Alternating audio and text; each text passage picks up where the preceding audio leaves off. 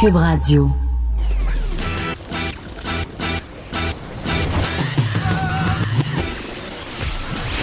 Pour elle, il n'y a jamais de mauvaise question.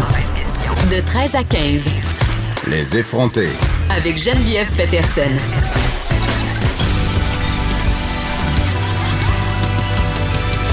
Cube Radio.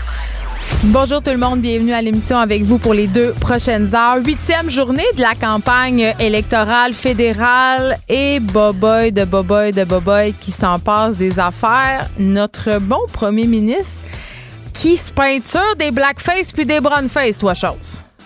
On va en reparler tantôt parce que j'en ai vraiment long à dire. Écoute, c'est la saga, c'est merveilleux.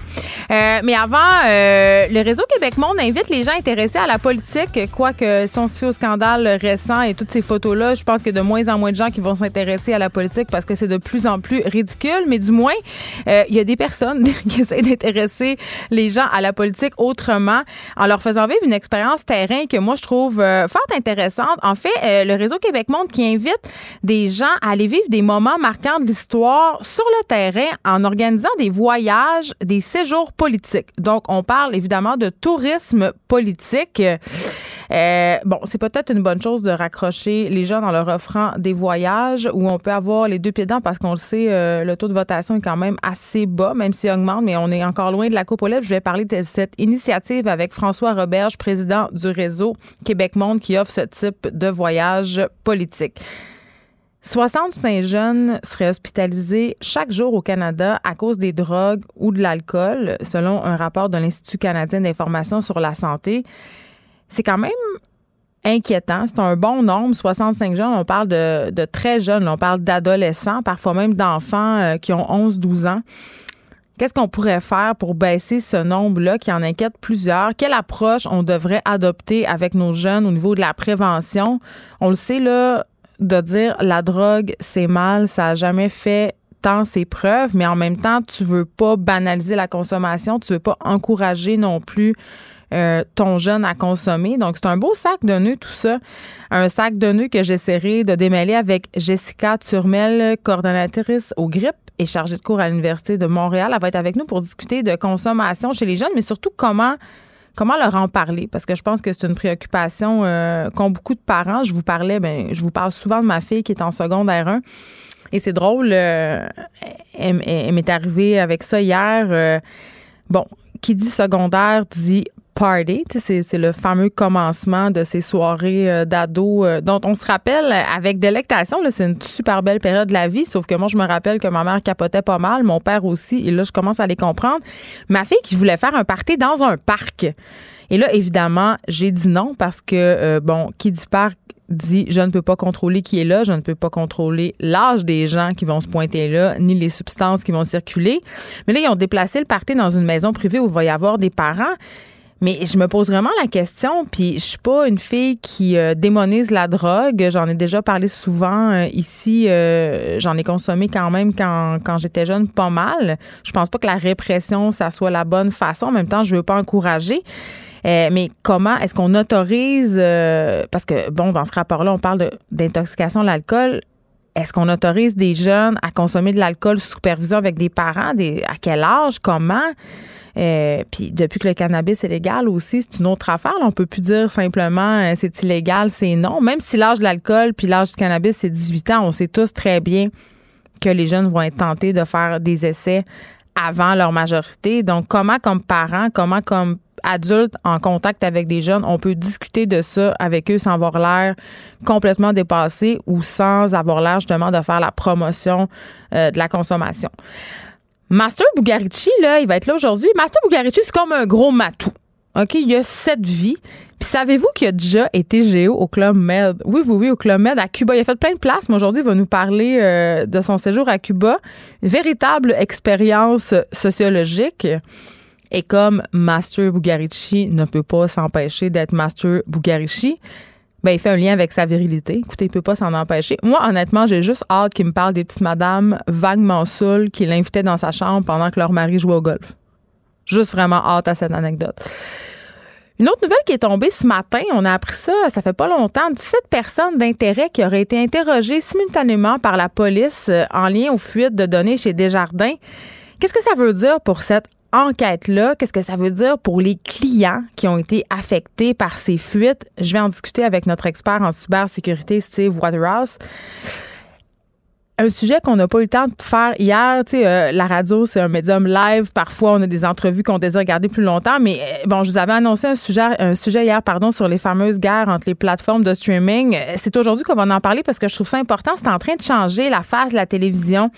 Plusieurs services payants qui voient le jour, plusieurs grandes entreprises qui se lancent dans le streaming, notamment, je pense à Disney, je pense à Amazon, qui sont maintenant rendus des gros joueurs, qui rapatrient aussi chez eux des émissions qui ont eu des succès immenses donc ça donne lieu à, une espèce de guerre. C'est une télé à la carte qu'on nous sert de plus en plus. Le consommateur est de plus en plus sollicité. C'est vraiment une guerre de contenu. C'est une guerre aussi de portefeuille parce que si on fait le calcul, si on s'abonne à une coupe de services de streaming, ça peut faire cher au bout du mois.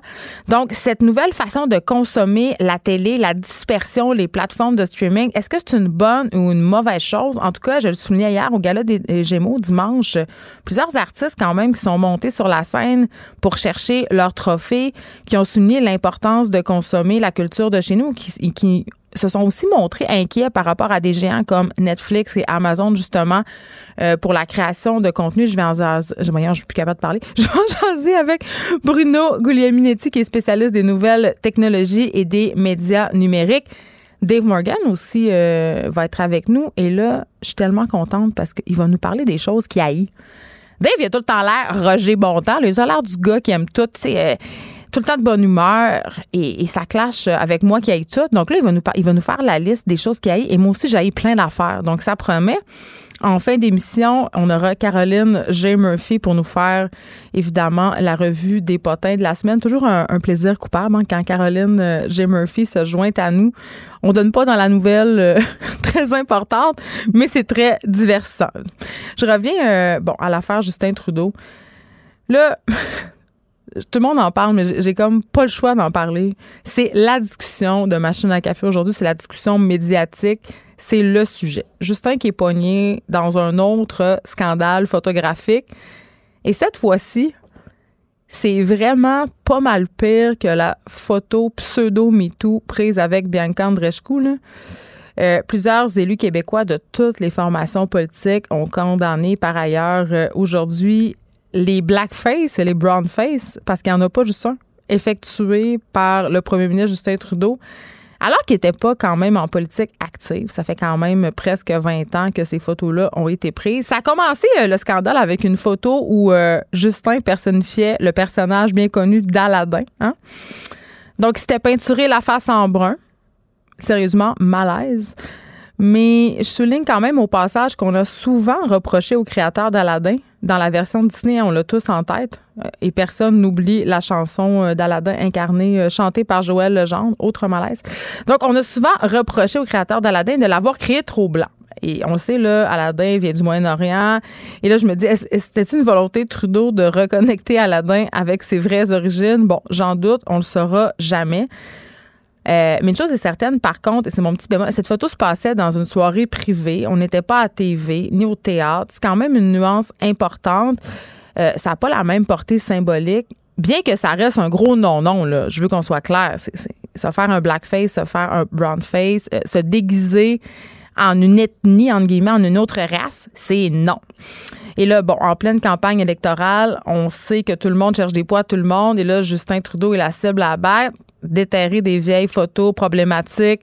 Euh, stratégie gagnante, stratégie souvent utilisée, surtout quand on peut voir notre bon premier ministre, ce grand citoyen du monde qui prône des valeurs d'ouverture et d'inclusion hein, et qui ne cesse de s'insurger contre le racisme avec un blackface. C'est this is gold. C'est vraiment ni plus ni moins. Là.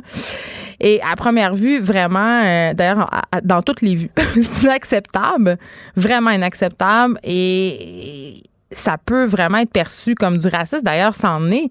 Mais quand même, euh, au regard des politiques de Trudeau père et de Trudeau fils, ça m'étonnerait quand même énormément que Justin soit en fait un raciste caché.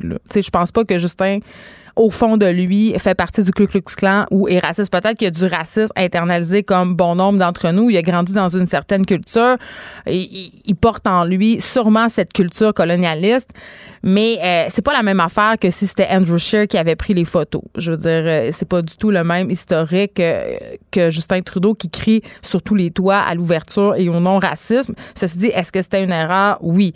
Et là, je veux qu'on parle de l'époque parce que c'est ça qui est soulevé depuis le début. Ça fait 20 ans.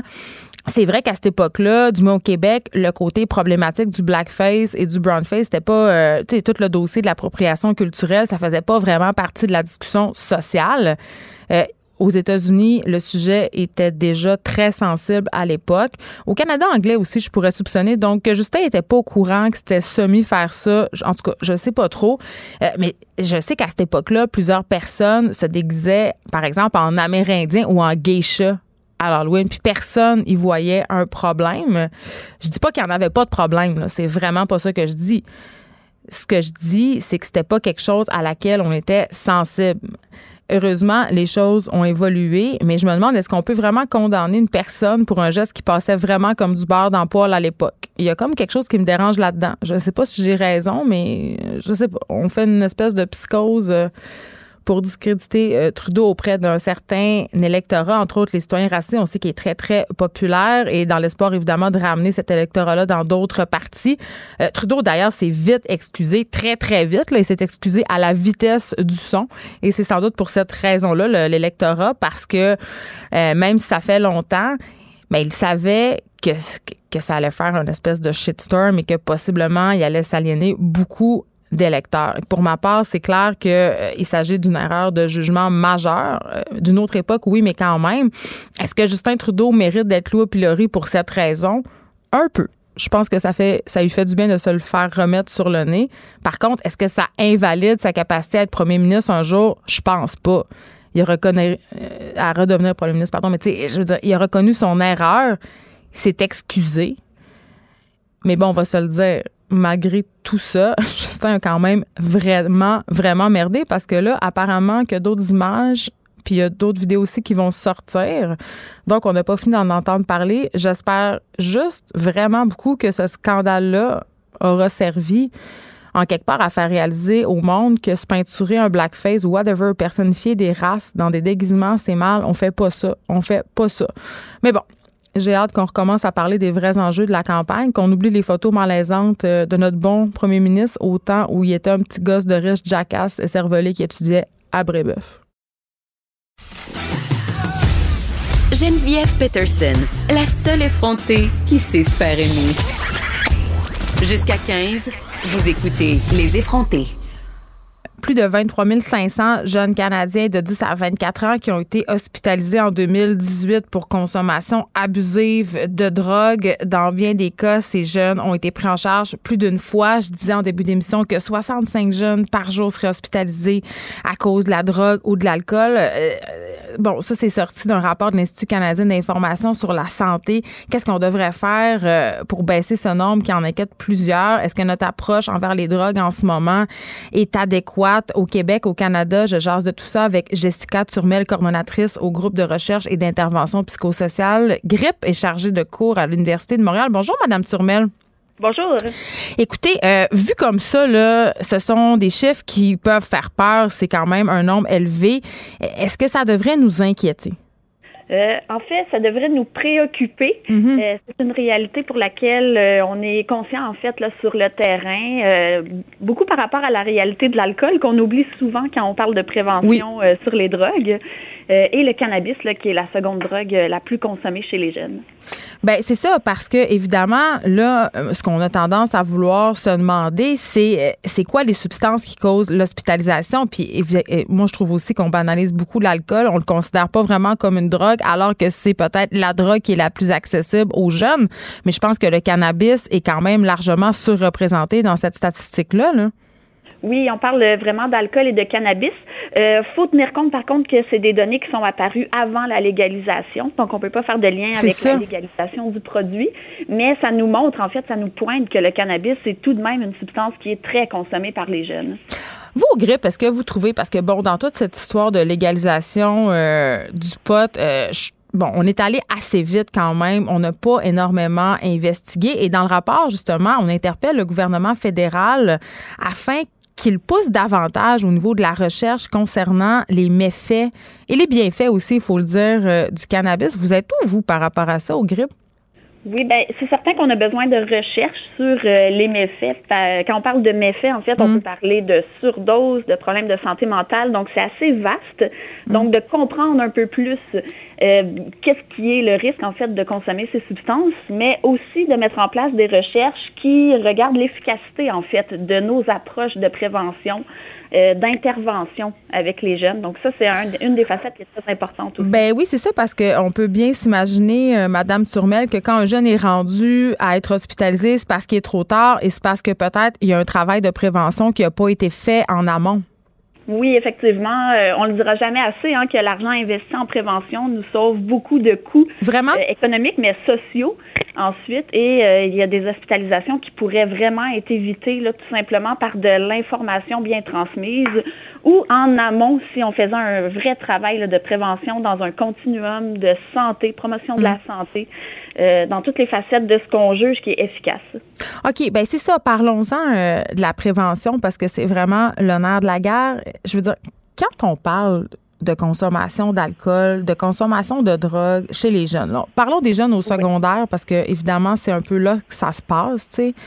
Euh, beaucoup de personnes prônent l'abstinence, c'est-à-dire il euh, faudrait pas que les jeunes touchent à la drogue jamais, jamais, jamais, ni boivent de l'alcool. Puis là, quand on parle d'alcool et de cannabis, évidemment l'âge ce serait 18 ans, donc avant ça, ça serait tolérance zéro, mais je veux dire, on a tous déjà été jeunes, on le sait que c'est pas vrai. C'est complètement irréaliste, là, on s'entend.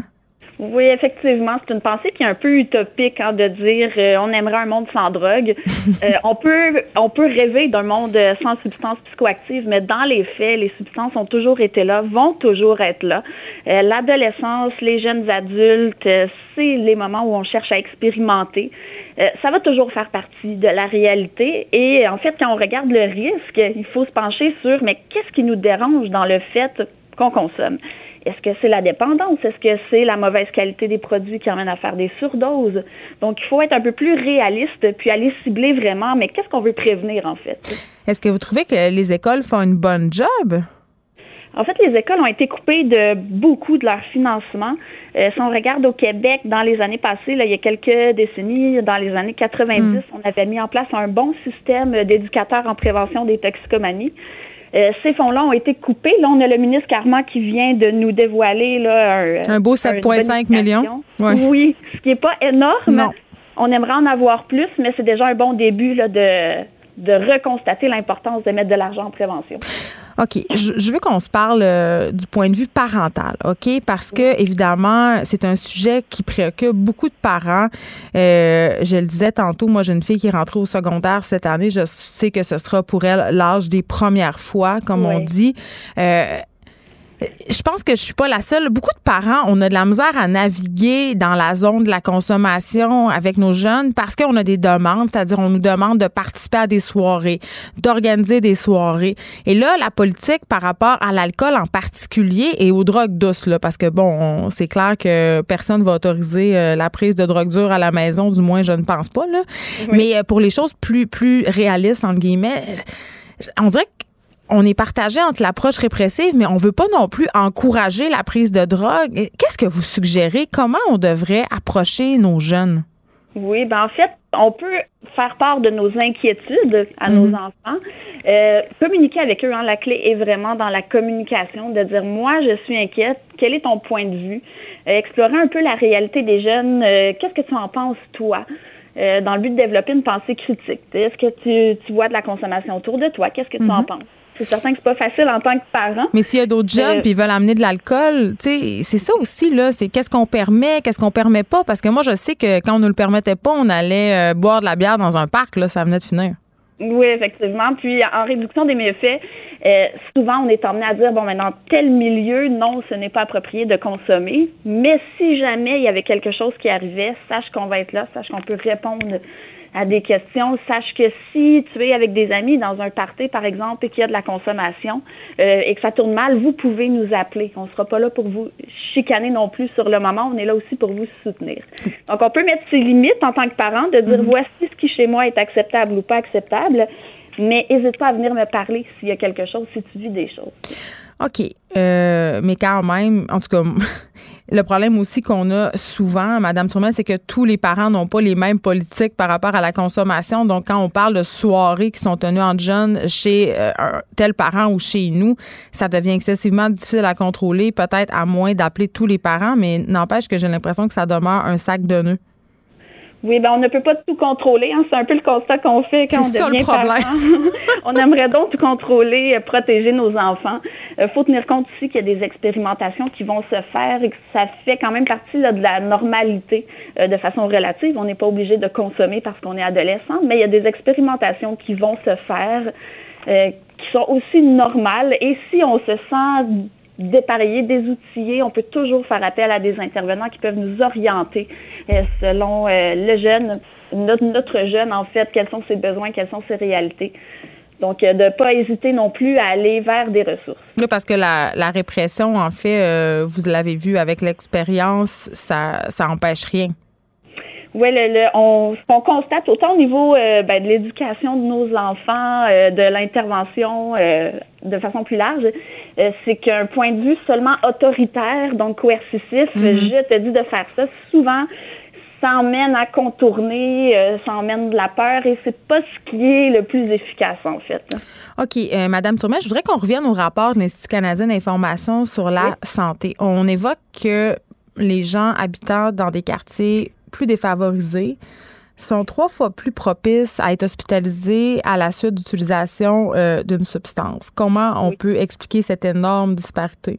Oui, c'est un gros facteur de risque, la pauvreté. Hmm. Je vous parlais tout à l'heure hein, que la prévention, c'est un continuum euh, où on devrait commencer dès la petite enfance, en fait, à faire de la prévention des toxicomanies. Et ça nous rappelle que c'est pas tant la substance en soi le problème, mais plutôt de quelle façon est-ce qu'on va la consommer, dans quel contexte, et on est qui comme personne? Et il faut aller chercher les facteurs de risque pour s'y attaquer à la base si on veut travailler réellement en amont. Euh, on sait que la pauvreté, c'est un gros facteur de risque de problèmes de consommation. On sait aussi que les, euh, les environnements, les communautés qui sont euh, où on vit moins bien sont des facteurs de risque. Donc oui, c'est c'est des éléments qui sont très importants en fait à attaquer si on veut faire de la vraie prévention en toxicomanie. Donc, il devrait y avoir davantage de prévention dans les milieux défavorisés. C'est quand même un peu je trouve qu'on jette un peu la serviette. C'est comme si on se disait, bon, ben, les pauvres, ils consomment.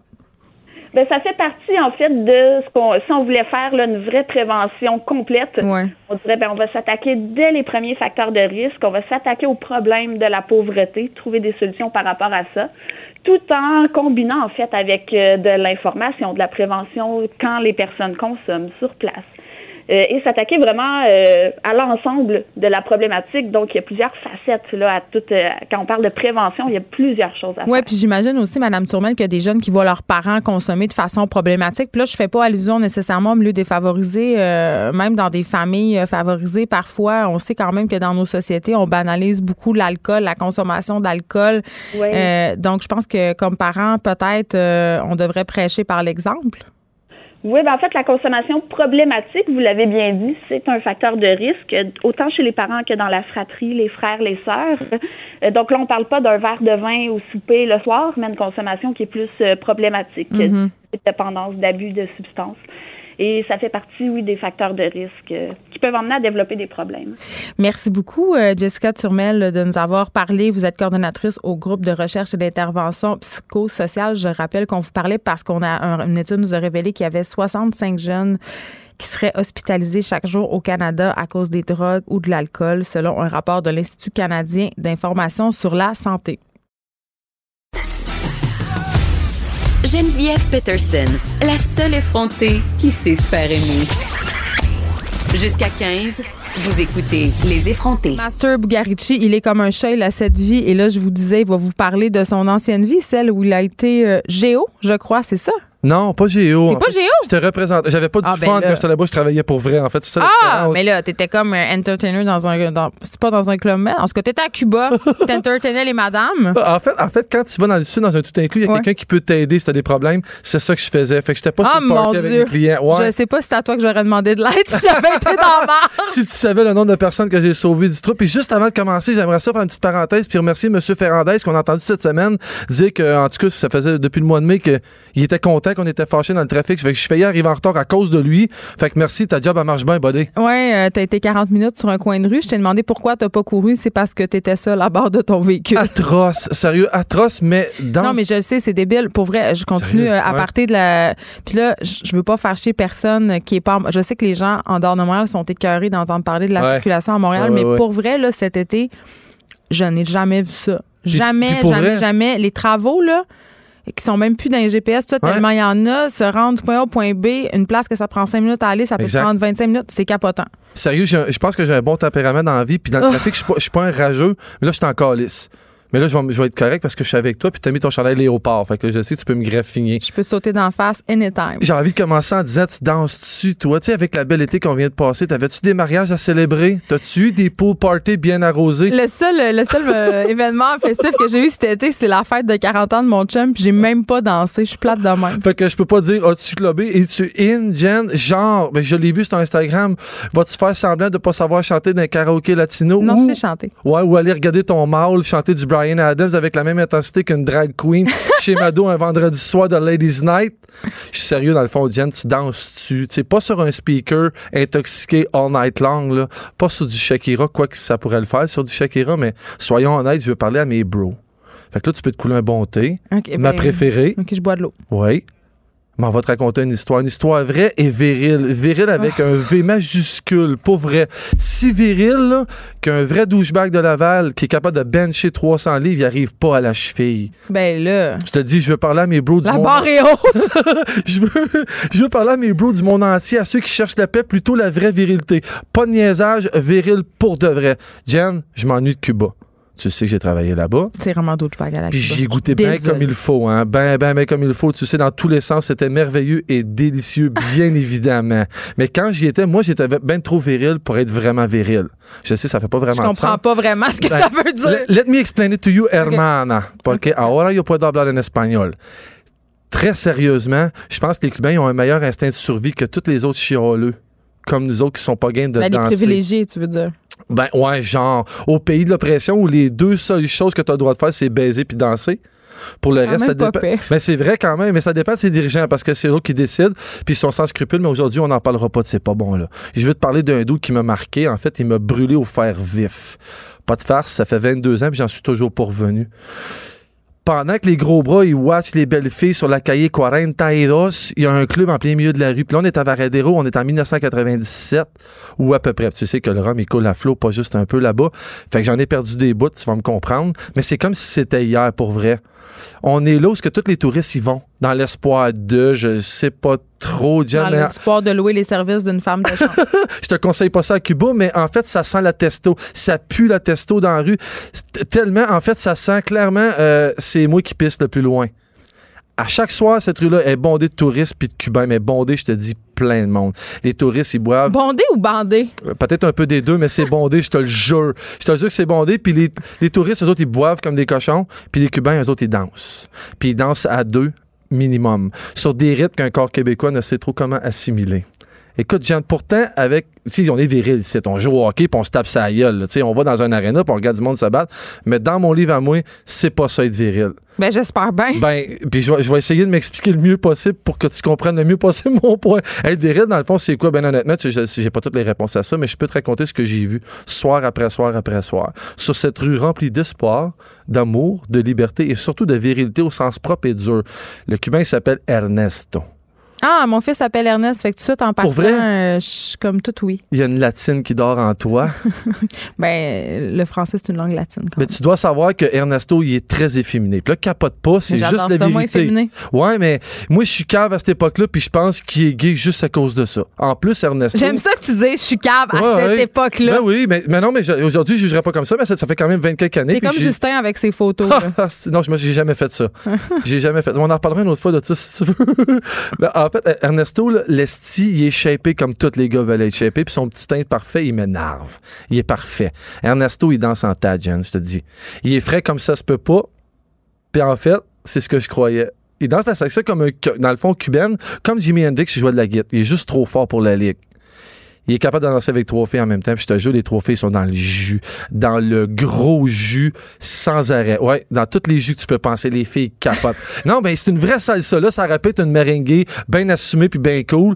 Ou ça répète un, un tango fucking cochon. Mais là, c'est pas ça parce que là, on parle de salsa cubaine. Puis avant d'aller plus loin, je veux que tu saches que les, je trouve que les gars québécois, on n'est pas si virils que ça. En fait, pas pantoute nada. Si Ernesto il est dans la pièce. Ben, ben, je pense que tout le monde perd contre Ernesto. Là. Ben, puis même s'il est ultra efféminé, tu sais, dans le fond, t'es pas viril. c'est quoi être efféminé, là? Mettons? Ben, s'il y avait les baguettes un peu en l'air, il parlait un petit peu comme ça, il était un petit peu un hybride entre un gars et une fille à première vue à cette époque-là, de la façon dont je le voyais. Aujourd'hui, je le verrais Tu différemment. marches vraiment beaucoup sur une douzaine d'eux, j'aime ça. Ouais, mais c'est la vérité. C'est comme ça que c'est. Puis tu sais, dans le fond, t'es pas viril parce que tu pousses la fonte, le gros. T'es pas viril parce que tu peux changer un flat sur le short de ta blonde, le gros. Puis t'es pas viril parce que tu penses que t'es viril, le gros. Tu sais, je l'ai trouvé, Jen, il faut danser, puis il faut danser à deux. T'es obligé d'écouter l'autre avec ses sens, avec tous tes sens, en fait, pas juste tes yeux. C'est Ernesto qui m'expliquait ça un soir de brosse infernale, pour vrai, que j'ai décidé d'aller Parce que là, parler. finalement, tu l'as connu. Ben oui, ben oui, com- complètement. Je suis allé parler. Puis le doute, sais-tu quoi? Finalement, il était pas mal moins gay que moi. En fait, il était plus viril que moi fois un million. Il m'expliquait que ça favorise l'écoute quand tu danses à deux, que toutes les couples devraient danser ensemble. Puis bien sérieux, il me dit ça comme si, dans le fond, Elvis... euh, C'est drôle parce que l'autre fois, euh, je recevais un danseur de ballet Ouais. euh, qui vient du lac Saint-Jean. Euh, bon, son nom, c'est Guillaume. Je me rappelle plus son nom de famille. mais Bref, il vient de Métabetchouan. Et bon, il y a beaucoup de préjugés associés à la danse Ben au masculin. Tu viens d'en évoquer plusieurs. Mais il me disait euh, quelque chose qu'on ignore sur la danse. J'ai posé la question. Il me disait la danse, c'est la meilleure des thérapies de couple. Ah Parce oui. que quand tu regardes un couple danser, tu vois tous leurs problèmes et Ouais. et tout ce qui va bien aussi. Et on peut réparer un couple en dansant, mais on peut aussi le détruire. Puis tu vois les Québécois pointer du doigt parce qu'ils sont jaloux, parce qu'ils sont pas capables, parce que Mais on gars- danse pas ici. Moi, oui, mais en tout cas, ça, c'est une autre histoire. Oui, mais majoritairement, il y a beaucoup Ouais, de gars qui dansent pas. Tu sais, comme je vois Ouais. souvent des filles sur la piste de danse, puis leurs chums sont assis sur le bar comme des gros taouins, puis ils check, puis ils font pas grand-chose. Mais, sais, pour de vrai, on n'est pas une culture qui danse et c'est Vrai. plate et c'est poche. Moi, si je suis pas ça, je danse pas, puis je suis très mauvaise. Tu puis en fait, en fait, ce qu'il me disait Ernesto, c'est, puis il était très, il était quand même très coqué, faut que tu le saches. là. Il me disait, tu sais ce que les femmes aiment le plus chez vous? Il est assez arrogant pour me dire ça, tu sais. Chez Moi, nous, étant le Québec, Ouais, ouais, genre, comment, comment ils sont tes femmes chez vous, tu sais. Puis moi, j'y réponds bien sec à cette époque-là. Je suis dans le début de la vingtaine, puis j'ai un peu confiance en moi, beaucoup, pas tu mal devais trop. être vraiment tarla. Puis j'ai dit, ah ouais, explique-moi ça, mon Ernesto. Puis il me répond le plus sérieusement du monde. Il dit, écoute-moi bien, Marco. Puis il parlait comme ça, il m'appelait Marco là-bas, tu sais. Il dit, tout ce que les femmes, ils veulent, dans le fond. Puis là, faut que tu saches, là, c'est que les, lui, Ernesto, il danse en chess. ouais, il fait chier. Il danse en chess. Avec moi, dans ma tête, à moi. dans un, un clip de G-Lo. Ben ouais, fait que lui, il pense qu'il fait sa grande, thé- sa grande théorie, mais dans le fond, moi, tout ce que je me dis, c'est dans le fond, il sait pas, puis les filles veulent juste se frotter sur lui. Ben, un peu. Ben, à chaque soir, les filles font la file pour swinger avec Ernesto, puis sont remplies d'es- d'espoir. Le même genre d'espoir que les douchebags en camisole trop serrée, ils ont sur le bord de la piste en les regardant. Mhm. Er- Ernesto, il est certes le king de ses, avec ses moves de feu, mais à chaque soir, pour vrai, il repart tout le temps tout seul. Mais il repart avec un sourire fucking viril. Moi, je sentais que ce Cubain-là, pour vrai, il avait compris quelque chose. Il rendait le monde heureux, sans farce. Il rendait tout le monde heureux, parce que tout le monde regardait, puis tout le monde tripait. Oui, il avait ses prouesses, mais il était hot. Il faisait ça avec une aisance décalissante pour un Québécois qui se croyait viril à l'époque, dont moi, en fait. Ses moves, il était fou, il était beau, puis il était mâle à mort, même s'il était efféminé. Quand il dansait, il dominait absolument tout. Je te jure que les gros bras de la place, là, il riait plus pas en tout quand il swingait. Puis soudainement, ça sentait, oui, le sexe à plein nez, mais ça sentait surtout la jalousie de ces gars-là. Puis ça sentait les gars qui disaient, watch-moi bien l'an prochain, mon cubain, je vais savoir danser, puis je vais retourner à mon hôtel, pas tout seul. Je vais pouvoir. Mais lui, je- il retournait tout seul. Ouais. Moi, je pense que c'est là, là c'était là sa force. Sais-tu quoi? J'ai un fun fact en terminant. Parce qu'Ernesto, il est pas gay. Il était pas gay, mais il Ben, l'est c'est toujours pas. Non, il était bi, puis il me l'a dit. Ah! Ouais, il me l'a dit. Bravo, Ernest. Attends, il m'a dit que pour danser, il n'y avait rien qui battait la sensibilité d'une femme, qu'il aimait mieux danser avec une femme qu'avec un homme, qu'il n'y a rien qui égalait le pouvoir de la femme, que de prendre soin d'une femme était la chose la plus virile en soi, puis que toutes les femmes du monde, ils méritaient, il était vrai, mais tu sais, ils sont, sont très chanteurs de punk. Il m'a vraiment dit ça, que toutes les femmes du monde méritaient tout ça. Que tout homme viril se devait te protéger.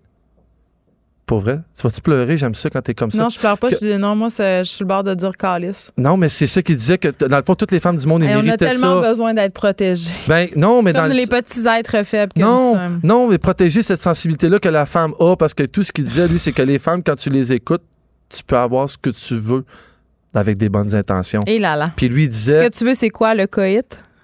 Ben, tu vois, lui, non. Lui, dans ce cas-là, il repartait même pas avec les filles. Lui, ça- lui son coït, c'était de L'idée rendre des gens-. Ben, l'idée du coït, oui. Mais en fait, tout ce qu'il disait, puis en terminant, dans le fond, c'est que lui, il trouvait que en dansant avec tous ses sens, avec et pour la femme, c'était probablement la solution. Puis ce qu'on fait pas ici, en fait. Bon, je peux pas euh, te laisser partir, euh, Master Bugarici, parce que tu m'as ouvert vraiment très grande une porte. Ouais. Vas-y. Puis là, tu m'aimeras pas. Ça me Euh, pas. hier, je parlais parce que Pamela Dumont, euh, notre chroniqueuse ici, fait- a fait une chronique sur le masculinisme, OK? Ouais. Et elle a parlé du concept de masculinité toxique. Et, à chaque- et comme à chaque fois qu'on parle de ce concept-là, euh, bon, évidemment, on a reçu plein, plein, plein de courriels euh, pour nous dire, ben voyons, les hommes sont pas toxiques. Euh, Puis là, hier, j'expliquais en début d'émission, euh, c'était quoi la masculinité toxique, que c'était pas de dire que les hommes étaient toxiques. Puis j'ai envie qu'on se parle ensemble parce que tu me parles souvent de virilité, de c'est Ouais. quoi être un vrai homme, un vrai homme, un vrai homme. Uh-huh. Mais je trouve ça intéressant, sauf qu'à chaque fois, je trouve quand même qu'on demeure dans le cliché de c'est quoi être un gars. Mhm. Puis moi, je veux savoir, toi, est-ce que ça te pèse des fois, Master Bugarici, euh, de devoir te conformer à une certaine image de la masculinité? Est-ce que ça t'a déjà pesé? Parce que tu as dit tantôt, Ouais. j'étais jeune, j'étais épais. Uh-huh. Tu sais, par exemple, je des exemples. Mais c'est surtout Un ignorant. sais, je dis épais, mais c'est surtout ignorant. C'est ça, mais un gars, Ouais. qui pleure, un gars, ça pleure pas. Un gars, ça, ça doit être là pour prendre soin de sa femme.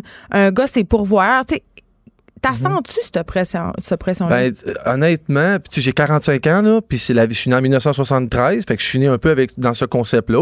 Un peu, ouais. Non, mais un peu, mais c'était chez nous, ma, ma mère était très libérée. là. ma mère travaillait, puis euh, elle faisait euh, souper pas tous les soirs. Puis quand mon père faisait souper, mais il collait du restaurant. Mais tu sais, c'était- pas la. Mais, mon- Exact. mais, mais pour vrai, mon père coupait le gazon, il pelletait l'entrée, ma mère faisait de la vaisselle. Mais aujourd'hui, ils ont 80 ans, puis ma mère a touché à la vaisselle, ça fait 20 ans. Moi, j'ai été élevé, je le sens pas pour vrai, ça. Mais je sens que foncièrement en tant qu'homme, moi je suis hétéro, fait que je suis avec une femme, j'ai envie de protéger cette femme-là, que- cet être-là avec qui je suis, que j'aime. Si j'étais Et tu homosexuel, une pression? ben, pas social, pas social parce que je m'en calisse. Ce que les gens peuvent penser de ça. Moi, je suis fier de te dire que j'étais ignorant il y, a, il y a 25 ans, puis que je comprenais pas ça. Parce qu'aujourd'hui, je le réalise, puis je suis un homme, je suis pas parfait, mais j'ai accompli plein de trucs, puis je comprends plein de trucs par rapport à ça. Ce que je me dis, moi, c'est mes enfants, c'est plus à ça que je pense, qui sont jeunes, puis qui vont vivre dans un monde qui est calissement aseptisé, où t'as plus là de rien faire, puis plus de rien dire. Je dis pas que ce qu'on est en train de faire un gros backwash un peu, je pense, avec les vieux mononcles, le MeToo, tous ces trucs-là. OK, je suis d'accord. Mais que ça va trop loin?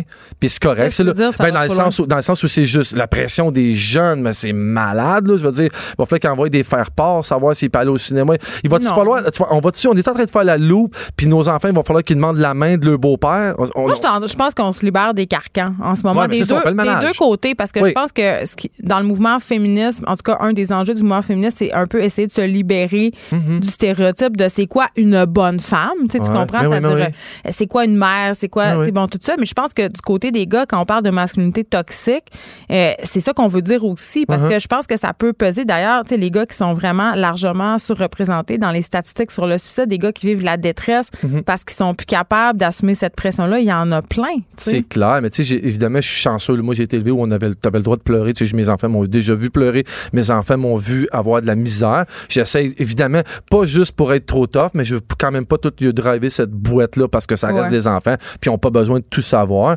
Mais on reste des humains. Puis une femme, ça reste une femme, puis un homme, ça reste un homme pour moi. Puis c'est correct que la femme, elle ait eu envie de sortir de chez eux. C'est une petite bonne affaire. Mais moi, j'aurais aimé que l'homme rentre dans la maison quand la femme est sortie aussi. Ben, c'est peut-être un petit peu ça le problème. ben, c'est voilà, c'est ce que je pense, c'est que le balan- le- la balançoire, elle swing slow bord, puis elle swing juste trop. Elle va être dans Elle le sens- swing juste d'un bord, pas mal. Non, mais ouais, ben là, oui, mais tu sais, elle est tellement été de l'autre côté. Par exemple, les hommes ont tellement tellement abusé de tout ça pendant des années, des, mm. des centaines d'années, que là, revient au bord. On est dans cette époque-là. Tant mieux si ça s'arrange. Je pense que ça va aller pour le mieux. On sera sûrement jamais dans le milieu parce qu'oublie pas une affaire, on est juste des humains. Hein. C'est ça l'affaire. On pense qu'on est bien plus fin que toutes les autres races d'animaux. On est juste des humains, puis on est plein de défauts, puis on est un hostie tracas dans le fond. C'est ça qu'on est. Mais on s'aime. C'est ça qu'il faut. Merci, Master Bugarici. Tu vas nous revenir euh, la semaine prochaine. Jeudi prochain, tu seras là, à l'heure. Puis je vais arriver d'avance, d'avance, d'avance. Fait que tu me feras pas ta face de peu en rentrant. J'ai vraiment fait une face bête. On aurait dû la prendre en photo. Tout le monde, on s'arrête un peu Steve Waterhouse après la pause. Écrivaine. Blogueuse. Scénariste et animatrice. Geneviève Peterson. Geneviève Peterson. La Wonder Woman de Cube Radio. Une nouvelle qui est tombée ce matin, 17 personnes d'intérêt auraient été interrogées simultanément par la police euh, aujourd'hui en lien aux fuites de données chez Desjardins. Qu'est-ce que ça veut dire pour cette enquête? On en parle avec notre expert en cybersécurité, Steve Waterhouse. Bonjour Steve. Bonjour Geneviève. Écoute, quand même, c'est tombé euh, vers la fin de l'avant-midi, euh, justement, selon le communiqué de la police, euh, ces interrogatoires-là qui ont été tenus quand même, je tiens à le redire, simultanément. Donc, on a rencontré 17 personnes en même temps. Et ça, ça fait suite à des témoignages que la police a recueillis plus tôt cette semaine dans les régions de Québec, Montréal et Laval. Mais là, ce qu'on se demande tous et toutes, évidemment, c'est qu'est-ce que ça veut dire pour cette enquête-là, mais surtout pour les clients qui ont été affectés par la fuite de Desjardins?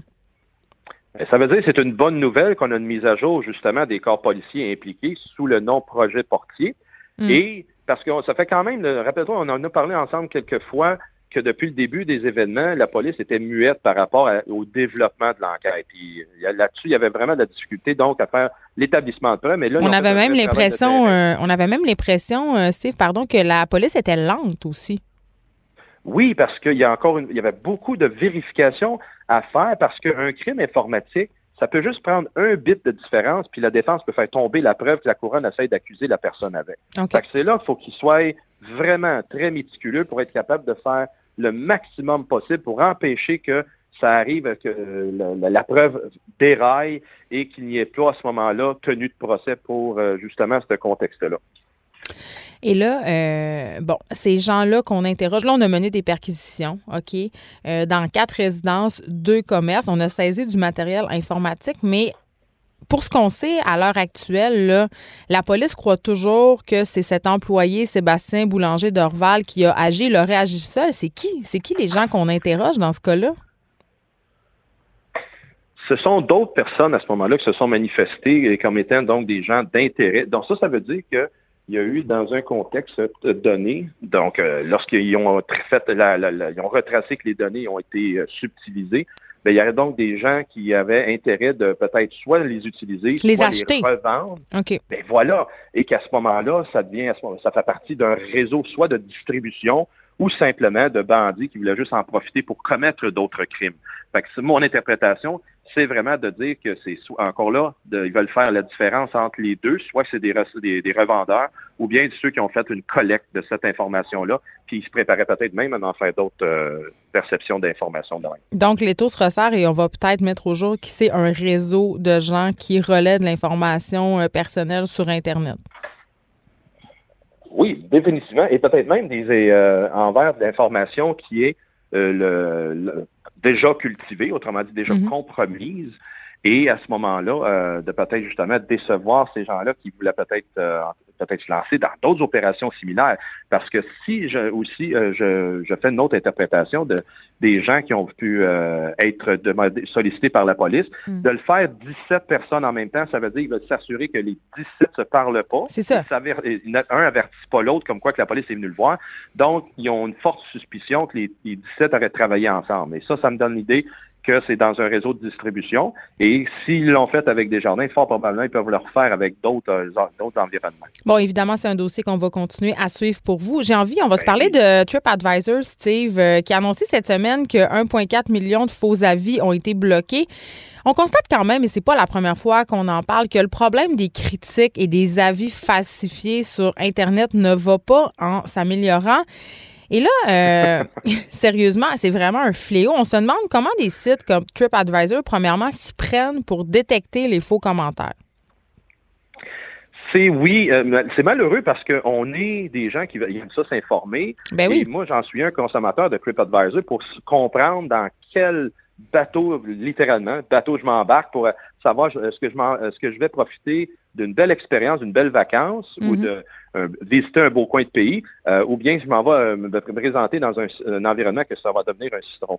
Et vrai, oui, il y a beaucoup d'automatisation qui profite justement que c'est anonyme, puis personne euh, peut être capable de t'identifier, mais ils ont, ils ont tout intérêt, TripAdvisor, à regarder les images de marque et ils ont pris justement des techniques que les institutions bancaires prennent de plus en plus, c'est-à-dire d'utiliser euh, l'adressage IP, donc euh, l'adresse Internet avec laquelle on communique vers la plateforme, et de valider que ça vient pas justement de réseaux que moins bien recommandés.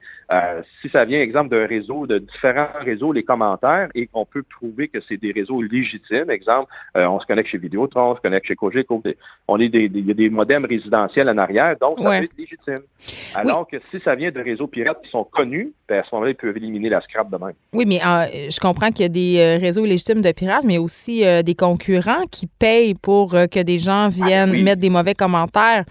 Donc, quand même. Eh bien, là, puis on parle pas. 1,4 euh, million de faux avis, c'est quand même beaucoup. Là. Bon, c'est sûr qu'il y a des milliers et des millions de commentaires sur TripAdvisor, mais quand même, euh, je sais pas si tu te rappelles du cas du restaurant La Cabane à Dulwich, en Angleterre, à Londres plus précisément. c'est Il y a un blogueur, Uba Butler, qui est parvenu à positionner son restaurant, un restaurant qui n'existait pas, en tête du classement quand même de TripAdvisor. Grâce à des faux avis, ce restaurant est resté pendant 15 jours le numéro 1 à Londres. Ils ont été obligés de s'ouvrir une ligne téléphonique. Les agences de relations publiques demandaient à représenter ce restaurant-là. Les chaînes de télévision voulaient tourner des émissions. Je veux dire, quand même, c'était quand même la preuve, euh, ce reportage-là, d'ailleurs, avait fait beaucoup jaser. ça s'est passé environ euh, il y a deux ans. Mais c'est quand même la preuve ultime qu'on est quand même, en ce qui concerne les fameux sites de reviews, on peut être dans une fausse réalité. Tout à fait. Et les gens, on a, aussi peu de moyens de contre-vérifier. Parce que si tu es dans l'environnement physique, donc tu es dans la ville de Londres, tu peux prendre tes deux pattes, aller vérifier le restaurant si bel et bien il existe. Puis toi-même. On s'en sert souvent pour voyager, TripAdvisor. On sait rare qu'on s'en sert ben, dans notre propre ville. Ben non, exactement. Puis donc, tu connais peut-être nécessairement pas personne dans ton entourage qui y a déjà été, donc ils ne peuvent pas corroborer ce commentaire-là. Euh, ça, c'est la, nature, je te dirais, des médias sociaux et des plateformes d'information génériques comme ça, que tu es, pas mal euh, laissé à toi-même et euh, si tu connais pas quelqu'un qui y a déjà été, tu peux pas valider cette information-là. Ben, donc, tu prends une chance. Puis après ça, ben, c'est toi-même, tu vas te faire une idée. Moi, j'en suis un que j'écris beaucoup sur ces plateformes-là où je vais, les restaurants que je vais, etc., je les qualifie. Et après ça, ben, les gens peuvent se faire une idée. Mais je suis une personne légitime pour dire que là, tu sais, j'ai même mis une photo, puis c'est vrai que c'est moi. Personne ne sait ça. Hmm. Mais pareil, euh, il y en a qui décident de croire que qu'est-ce que le commentaire est là semble légitime, semble actuel. Et à ce moment-là, il y en a qui vont se faire une tête avec euh, qu'est-ce qui est écrit. Alors donc, Steve Waterhouse, la question qui tue, est-ce qu'on peut se fier au site de reviews comme TripAdvisor? Je serais d'avis, Geneviève, qu'il faut que justement tu doutes et dans le doute, vérifie une deuxième et une troisième fois pour euh, pas prendre ça pour du cas. Bon, OK. On se parle de la dernière innovation euh, techno pour terminer. Une caméra qui nous regarde nous entraîner pour mieux enregistrer nos données. Ben voyons donc, c'est quelque chose pour de vrai que ça se fait dans la vraie vie? ben je pense que oui. notre vie privée, ben oui, exactement. Comment ça marche? C'est une autre tendance. Ben, ça marche qu'il y en a qui, présentement, il y a de plus en plus de gens qui s'entraînent avec soit des, euh, des appareils qui sont euh, près d'eux, autrement dit l'Apple Watch, peu importe le type d'appareil. Oui, la Fitbit aussi, là. Merci. Et euh, ces appareils-là vont documenter évidemment les performances biométriques, mais il y en a qui vont avoir des caméras qui vont être capables de filmer les personnes. Si ce n'est pas sur eux, mais ça va être dans l'environnement d'entraînement. Mais qu'est-ce ça donne? Mais qu'est-ce ça donne de se filmer? Il y en a que c'est des narcissiques en puissance, puis ils veulent ah! se documenter comment ils performent dans le mouvement et qu'ils se regardent dans le miroir et ils sont beaux. Il y en a qui font ça de cette manière-là. Mais il y en a d'autres de façon professionnelle, ils vont le faire justement pour s'assurer qu'ils font le bon mouvement pour être capable de bien s'entraîner. Fait que deux, deux types de personnes peuvent s'en servir. Et qui dit technologie dit que ben, ça peut être utilisé, ça peut être utilisé à des fins malicieuses pour justement faire un petit peu de peeping tom, autrement dit, regarder les, ceux qui s'entraînent. C'est vrai qu'il y en a qui ont des beaux body une fois qu'ils sont bien entraînés, mais qu'en même temps, c'est un petit peu gênant, je trouve, parce que tu t'entraînes, c'est des trucs personnels, et si ça en vient que des personnes malicieuses s'en servent, euh, c'est quoi, c'est quoi la plus-value de transmettre ces informations? J'ai une question, moi, Steve, concernant les données biomédicales, OK? Parce qu'on sait que ces montres-là, la Apple Watch, la Fitbit, puis il y a d'autres euh, il y a d'autres compagnies aussi, évidemment, c'est, je nomme les plus connus, là, c'est pas une pub. Euh, Ils colligent l'information médicale sur nous. Par exemple, tu vas rentrer euh, ton historique médical, ton poids, ton âge, si tu as des problèmes de santé, les médicaments que tu prends. Mais c'est énormément de données biomédicales que ces appareils-là possèdent sur nous, est-ce qu'on pourrait penser euh, que ces données-là pourraient être transmises ou vendues, par exemple, à une compagnie d'assurance et que cette compagnie-là pourrait utiliser nos données biomédicales, par exemple, pour nous refuser une prime, augmenter une prime ou la baisser? Définitivement, ça se passe direct comme ça, excusez de descendre même. Pour vrai? Pour vrai, c'est pas des farces. Là. Quand on dit que les données personnelles, il euh, faut les protéger, ben, c'est contre ce genre de trafic, de repassage d'informations à notre insu parce que vu que notre nom n'est pas associé avec la donnée, elle est considérée comme une métadonnée, donc dissociée du nom, ce qui rend légal l'échange, le cours d'échange d'informations similaires.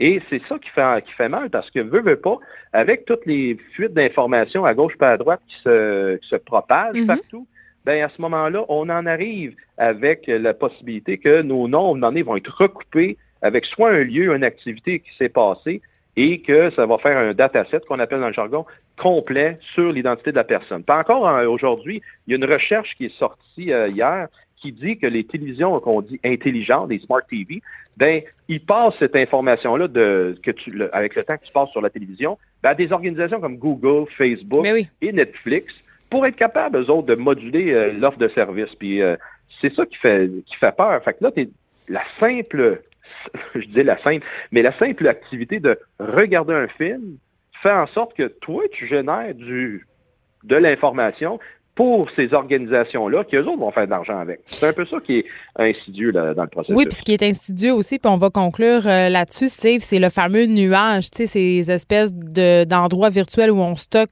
toutes ces données-là, parce qu'on le sait, euh, que ce soit la montre sportive, le téléphone, l'ordinateur, maintenant euh, le iPad, les tablettes, tout ça, il y a moyen de tout lier ces appareils-là et toute l'information euh, qui s'y retrouve et colligé là-dedans, en plus de justement euh, l'information de toutes les applications où on rentre, par exemple, des habitudes de vie. Tu sais, je la semaine passée, je parlais avec quelqu'un des applications menstruelles, justement, par rapport aux données biomédicales. Euh, on rentre énormément de détails excessivement intimes sur notre vie médicale dans ces apps-là sans trop comprendre quand on clique sur j'accepte à quoi on s'expose. Et ça, on, est, on en parle souvent, toi et moi, on est un peu prisonnier de ça. Si on clique pas j'accepte, tu n'as pas accès à l'application qui t'est fort utile. sais. Non, exactement. Et euh, par la suite, euh, il va y arriver d'autres incidents de fuite d'informations massives hmm. et soit que ça va donner encore là un désavantage à quelqu'un parce que son information a fui, mais dans l'inverse, ça va être des compagnies légitimes. Je donne un exemple de même, une compagnie d'assurance que là, pour à ce moment-là de justifier qu'ils te donnent une prime d'assurance, pas une prime, mais plutôt un, produit d'assurance à prix élevé, bien, ils vont dire, souvent ils disent qu'ils n'ont pas à justifier comment est-ce qu'ils donnent l'information. Mais alors, mm. euh, ils ont été sur Internet, ils le font, ces recherches-là, et ils sont en mesure de dire, ah, telle personne, il y a telle maladie, il a rapporté tel, tel événement. Puis là, mm. dans sa déclaration, il réclame que, ah, fausse déclaration, on y enlève. Donc, c'est comme ça dans la vraie vie aujourd'hui que plus qu'il y a d'informations qui va sur le domaine public, ou qu'on pense que c'est pas public, mais évidemment, ça se, révèle à être public une demandé suite à une fuite d'informations, ben c'est là que ça, peut, ça va nous désavantager. C'est donc l'argument qu'on amène, Geneviève, souvent, de dire qu'il faut protéger ces données personnelles-là au plus vite, parce qu'on est en retard dans le processus, pour éviter le pire, comme citoyen, comme consommateur, qu'on se fasse désavantager par rapport à l'information que les organisations, comme dans l'exemple que je viens de donner, vont à ce moment-là mettre ça de l'avant. Une autre raison euh, de se méfier et de bien lire les petits caractères quand on utilise euh, des objets comme les montres sportives ou les applications. Merci beaucoup, Steve Rotterhouse, de m'avoir parlé aujourd'hui de ces trois sujets quand même inquiétant, mais plus on en apprend, plus on va adopter des comportements qui vont nous éloigner d'une possible transmission de données contre notre volonté parce que le savoir, c'est le pouvoir. Tu me le répètes assez souvent. Steve Waterhouse, qui est expert en cybersécurité. On s'arrête un instant. On revient après la pause avec François Roberge, président du réseau Québec-Mont. Les effronter. Deux heures où on relâche nos bonnes manières.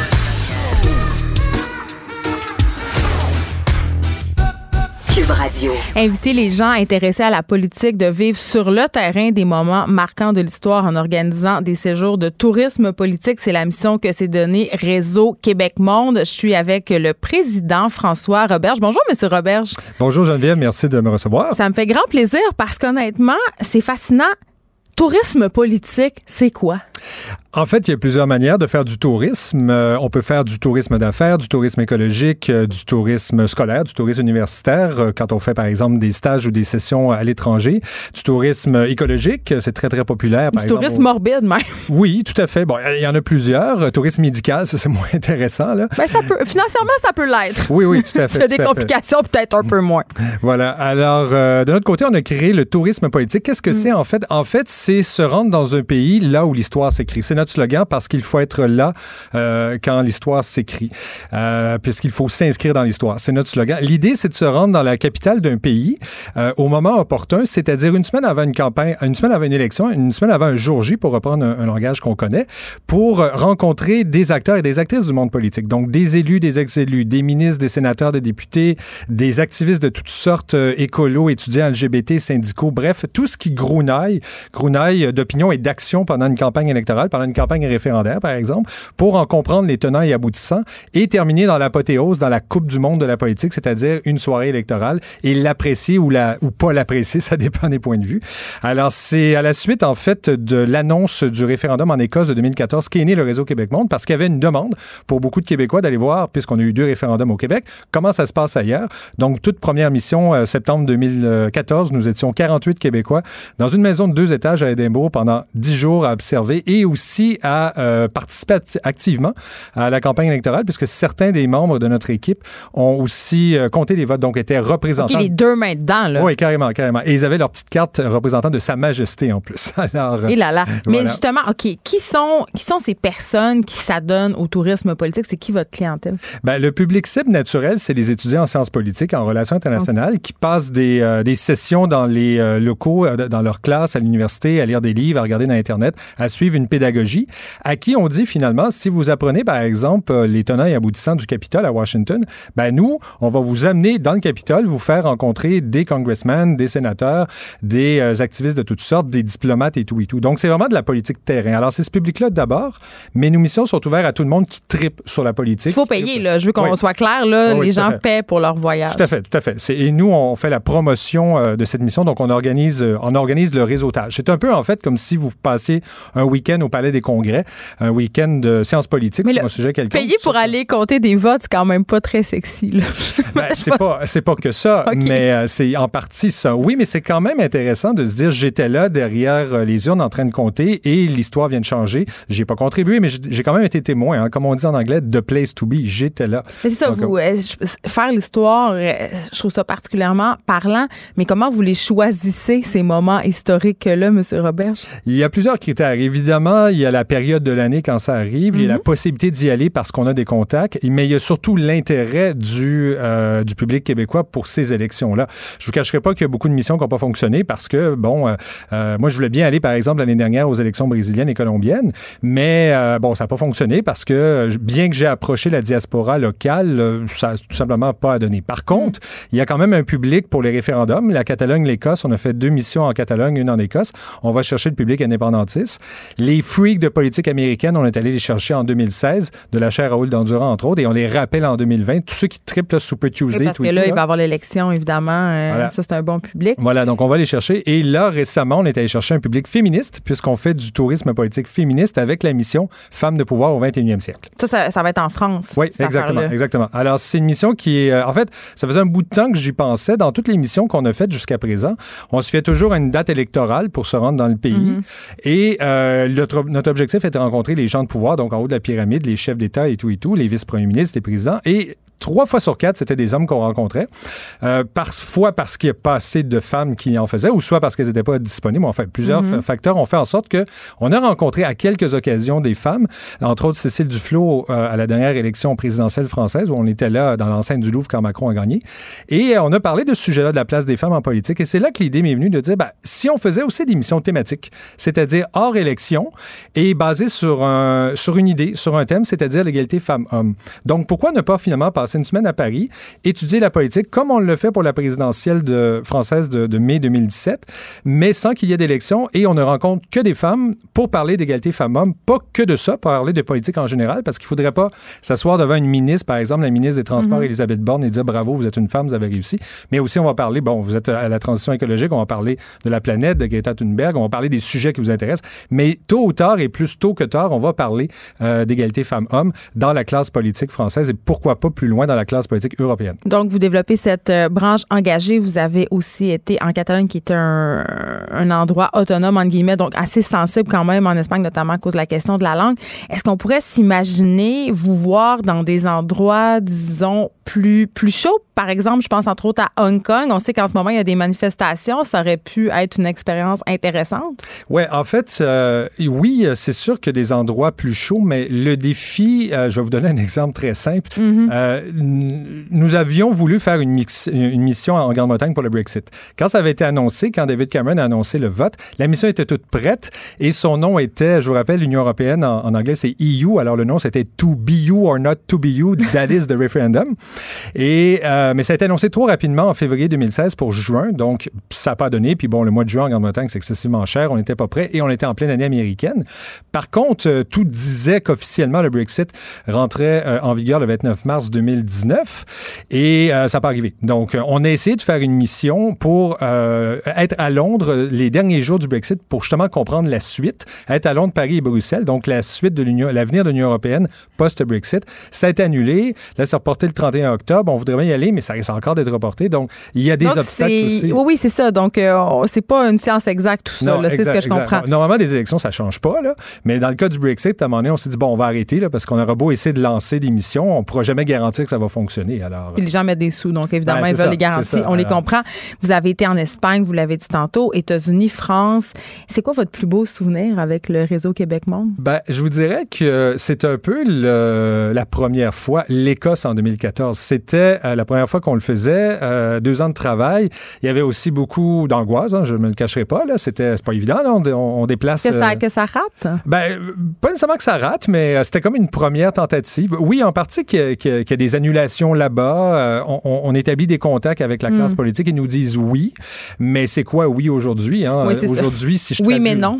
ben, souvent, je me plais à dire qu'en en politique, en relations internationales, oui en anglais égale maybe et non pas yes. Alors, euh, donc, à quelques occasions, c'est arrivé des annulations et c'est toujours la crainte. Ben, nous, on a la certitude que, et on arrive là-bas, puis bon, la politique étant ce que c'est, une chance sur deux que euh, une crise survienne ou un changement d'agenda et bang, on ne rencontre plus.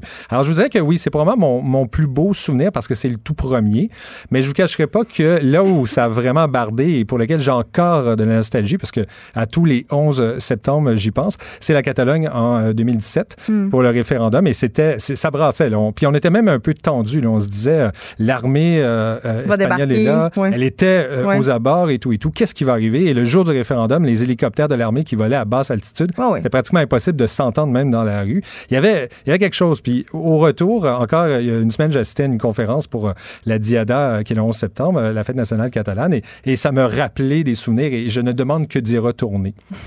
Voilà. Si on veut évidemment participer, comment ça fonctionne? Alors, réseauquebecmonde.org, c'est notre site Internet. Donc, vous choisissez la, la mission. Bon, là, celle qui, euh, qui, qui, qui est annoncée, la plus populaire, c'est Femmes de pouvoir au 21e siècle, euh, 16 au 24 euh, novembre à Paris. Et sinon, euh, bon, on- on- il y a des missions quand même en chantier. Le site va être refait euh, euh, à Noël pour euh, le mois de, pour, pour l'année 2020. Mais déjà en 2020, on relance On the Vote Again, qui sont des road trips euh, de politique américaine. Donc, déjà, déjà 17... Ça va ensemble, le road trip, Amérique, élection. Exactement. Alors, euh, on avait en 2016 fait un road trip à Washington pour dans, l'année électorale de 2016. On le refait en 2020 et déjà le Bureau du Québec à Washington et son directeur général nous reçoit. Combien ça coûte environ, mettons, aller là, faire le road, le road trip, mettons, à Washington? Ben, en fait, il faut calculer. L'idée, c'est qu'on encourage les gens à se mettre en groupe, en, se mettre en groupe en, voiture 4-5 pour diviser l'essence et tout et tout. Mais je vous cacherai pas que Washington, c'est quand même le berceau du néolibéralisme. Donc, il n'y a, rien de pas cher. Même l'auberge de jeunesse, c'est quand même assez cher. Donc, il faut calculer. Bon, je ne pourrais pas vous dire, là, mais euh, vous en sortez, sortez pas en bas de 500 ça, c'est certain. C'est quand ben, même... c'est quand même pas super pour aller vivre un road trip électoral. Oui, je trouve ça bien.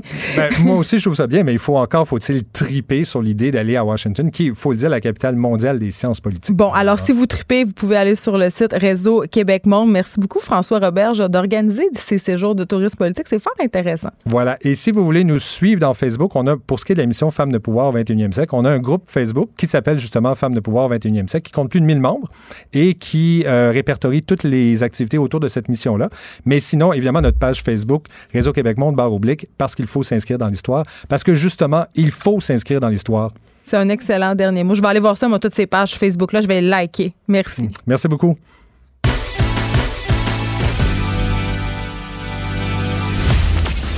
Elle ne tourne jamais sa langue cette fois avant de parler. Geneviève Peterson, féministe assumée. Est-ce que les guerres de plateformes de streaming et la dispersion du contenu télévisé sur plusieurs services payants changeront la face de la télévision canadienne, américaine, mondiale? J'en parle avec le spécialiste des nouvelles technologies et des médias numériques, Bruno Guglielminetti. Bonjour, Monsieur Guglielminetti. Bonjour. Euh, là, il faut expliquer cette saga-là parce que c'est euh, digne de Game of Thrones. Plusieurs nouveaux joueurs. Euh, on peut-tu se faire juste un petit tour de table pour, que les auditeurs puissent suivre? Parce que évidemment, il y a un nouveau rebondissement chaque semaine. C'est qui les joueurs principaux? Qu'est-ce qui se passe? Quels sont les enjeux?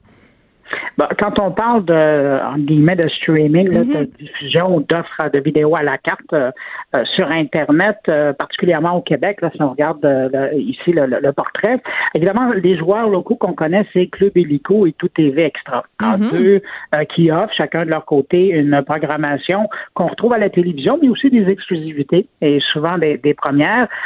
puis, parallèlement à ça, ben, on avait Netflix qui est le gros joueur international qui est aussi disponible au pays. Mais là, comme vous le disiez, arrivent très bientôt euh, deux gros nouveaux joueurs au ben niveau du Canada. À l'extérieur, dans le monde, il y en a d'autres, selon les régions du monde. Mais ici, pour ce qui nous concerne, les deux gros joueurs qui arrivent, c'est Apple TV Plus et c'est Disney Plus, qui tous les deux vont arriver avec un catalogue bien garni, en espérant séduire les consommateurs et leur faire sortir euh, de l'argent de leur poche pour s'abonner à ces services-là. Mais oui, c'est ça, parce que là, on voyait euh, ces grands joueurs-là faire des acquisitions importantes, c'est-à-dire acquérir les droits de diffusion de séries cultes. Je pense entre autres à Friends. Euh, donc, évidemment, on se bat pour la, la même pointe de tarte qui rapetisse de plus en plus. Ben, tout à fait. Et c'est ça qui est intéressant de voir. D'une part, c'est que euh, ça fait des années et des années et des années que les consommateurs se plaignent que l'offre euh, télévisuelle coûte cher quand on veut s'abonner à des services. Ouais. Et euh, puis là, bon, le CRTC a demandé aux grands joueurs de télédistribution de revoir leur offre, les a même obligés à ramener un service de base qui coûtait moins cher, puis par la suite payer à la carte là, pour les chaînes qui nous intéressent. Alors ça, ça a été réglé même si ça fait pas plaisir à tout le monde, on arrive à avoir un service qui coûte beaucoup moins cher qu'il y a cinq ans, par exemple. Le problème, par exemple, c'est que l'offre parallèle, euh, qui est de plus en plus importante, ben, elle, c'est pas quelque chose qui vient remplacer ce qu'on paie déjà, c'est quelque ben, chose qui se rajoute. Et c'est là où ça commence à, être onéreux, parce que bon, euh, je pense simplement aux joueurs euh, qui, aux joueurs qui sont déjà présents. si vous vous abonnez à Club Hélico, ben, en plus de votre abonnement à Vidéotron, c'est un 10 de plus mensuellement. si vous vous abonnez à Tout TV Extra, c'est un 7 parallèlement que vous ajoutez euh, et que vous devez payer. Et dans le cas de Netflix, dépendamment du, style d'abonnement que vous prenez, que ce soit pour regarder sur un appareil ou sur plusieurs appareils, ben, c'est entre 10 et 14 dollars. vous voyez, c'est des frais pour regarder des productions télévisuelles. Ben, c'est ça. C'est ça, euh, M. Goulemnetti, où je voulais en venir parce que, évidemment, euh, c'est un système qui est est en train de devenir très près de celui de la télévision traditionnelle, du moins en termes de financement. Puis je me pose, tu sais, je voulais euh, aller là évidemment moins cher vraiment parce que un des attraits de Netflix au départ, c'est que tu pouvais regarder plein de trucs. Bon, il y avait des affaires boboches. C'est sûr qu'avec l'augmentation des tarifs, on a pu avoir accès à des téléséries produites par Netflix qui sont de plus grande qualité que ce qu'elles pouvaient nous offrir avant. Euh, donc, tu pouvais regarder ça à un bas prix. Mais là, on n'arrête pas de monter les prix. Euh, les plateformes se multiplient. Et là, euh, la facture s'en vient élever. Moi, je s'en vient élever. Moi, je regardais ça. Là, je suis abonnée à... bon, j'ai iTunes, donc des fois, j'achète des séries. J'ai Netflix. Après ça, l'Extra Tout TV, l'ICO ça, fait monter la facture. Et il me semble que dans l'idée du streaming, euh, on dirait que streaming et facture élevée, ce sont des concepts un peu opposés dans la tête des consommateurs parce qu'Internet nous a habitués à une certaine gratuité. oui, effectivement. Ben justement, ben, l'idée là-dedans, c'était de rentrer la main dans le collimateur. Et là, on mhm. commence à tourner tranquillement, pas vite. Puis vous voyez, quand on, pense, il y a toute une génération, particulièrement euh, chez les jeunes, mais même les plus vieux, commencent à prendre le goût à ça, ce qu'on appelle les cord cutters, donc les gens qui, se débranchent de la télé euh, câblée ou par satellite, prenez-la comme vous voulez, pour dire non, ok, moi je vais regarder juste des services de streaming ou, je vais m'abonner juste à des services à la carte, que ce soit des services canadiens ou étrangers. Sauf qu'à un moment donné, ces gens-là, s'ils veulent, et là, j'ai même pas, quand je vous faisais la nomenclature, je ne vous ai même pas parlé d'Amazon Prime Video parce que ça, si vous êtes un abonné Prime. Mais ben, moi, ben, j'ai ça, moi. J'ai ça. Ben, vous l'avez justement gratuitement parce que vous êtes un, abonné Mais je ne le consomme pas. Bon, ben, c'est ça. Mais donc, avec tout ça, tranquillement, pas vite, c'est qu'il y a des gens qui, euh, on pourrait se parler dans six mois, puis il y a des gens qui ont déjà Netflix, qui vont probablement s'abonner à Apple TV parce que euh, ils veulent voir euh, quelques émissions qui vont sortir là. S'ils ont des enfants, ils vont vouloir s'abonner à Disney Plus, et puis ils veulent voir des productions québécoises. ça finit alors, plus, tout TV extra au Club Illico.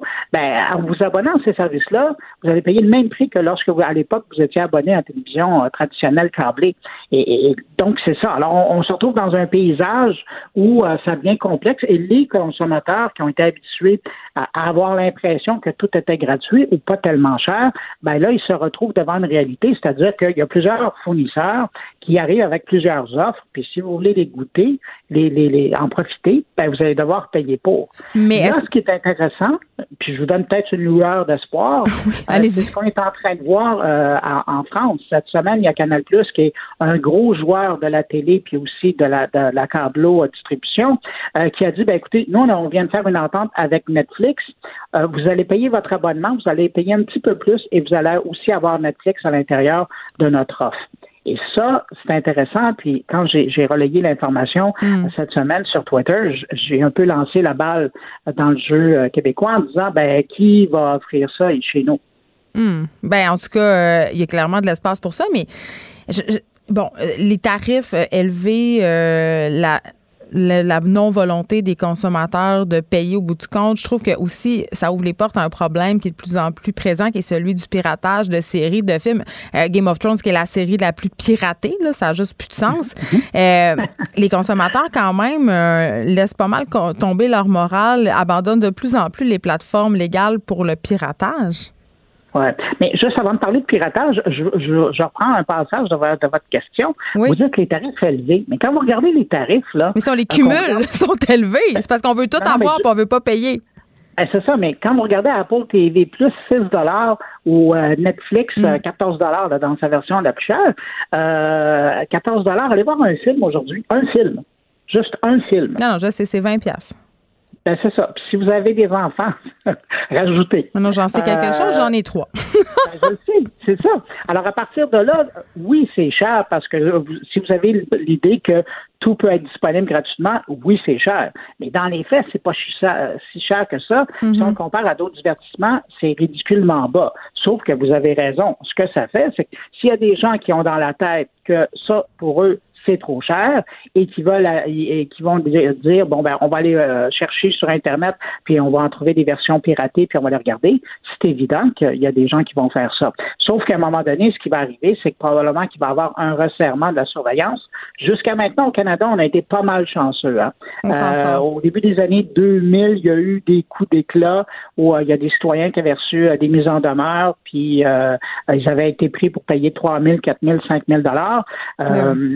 Mais il n'y a personne qui s'était fait emprisonner. Alors qu'à la limite, euh, du piratage, selon les lois, on pourrait aller jusque-là. Là. Oui, mais quand même, recevoir une lettre, c'est un peu épeurant.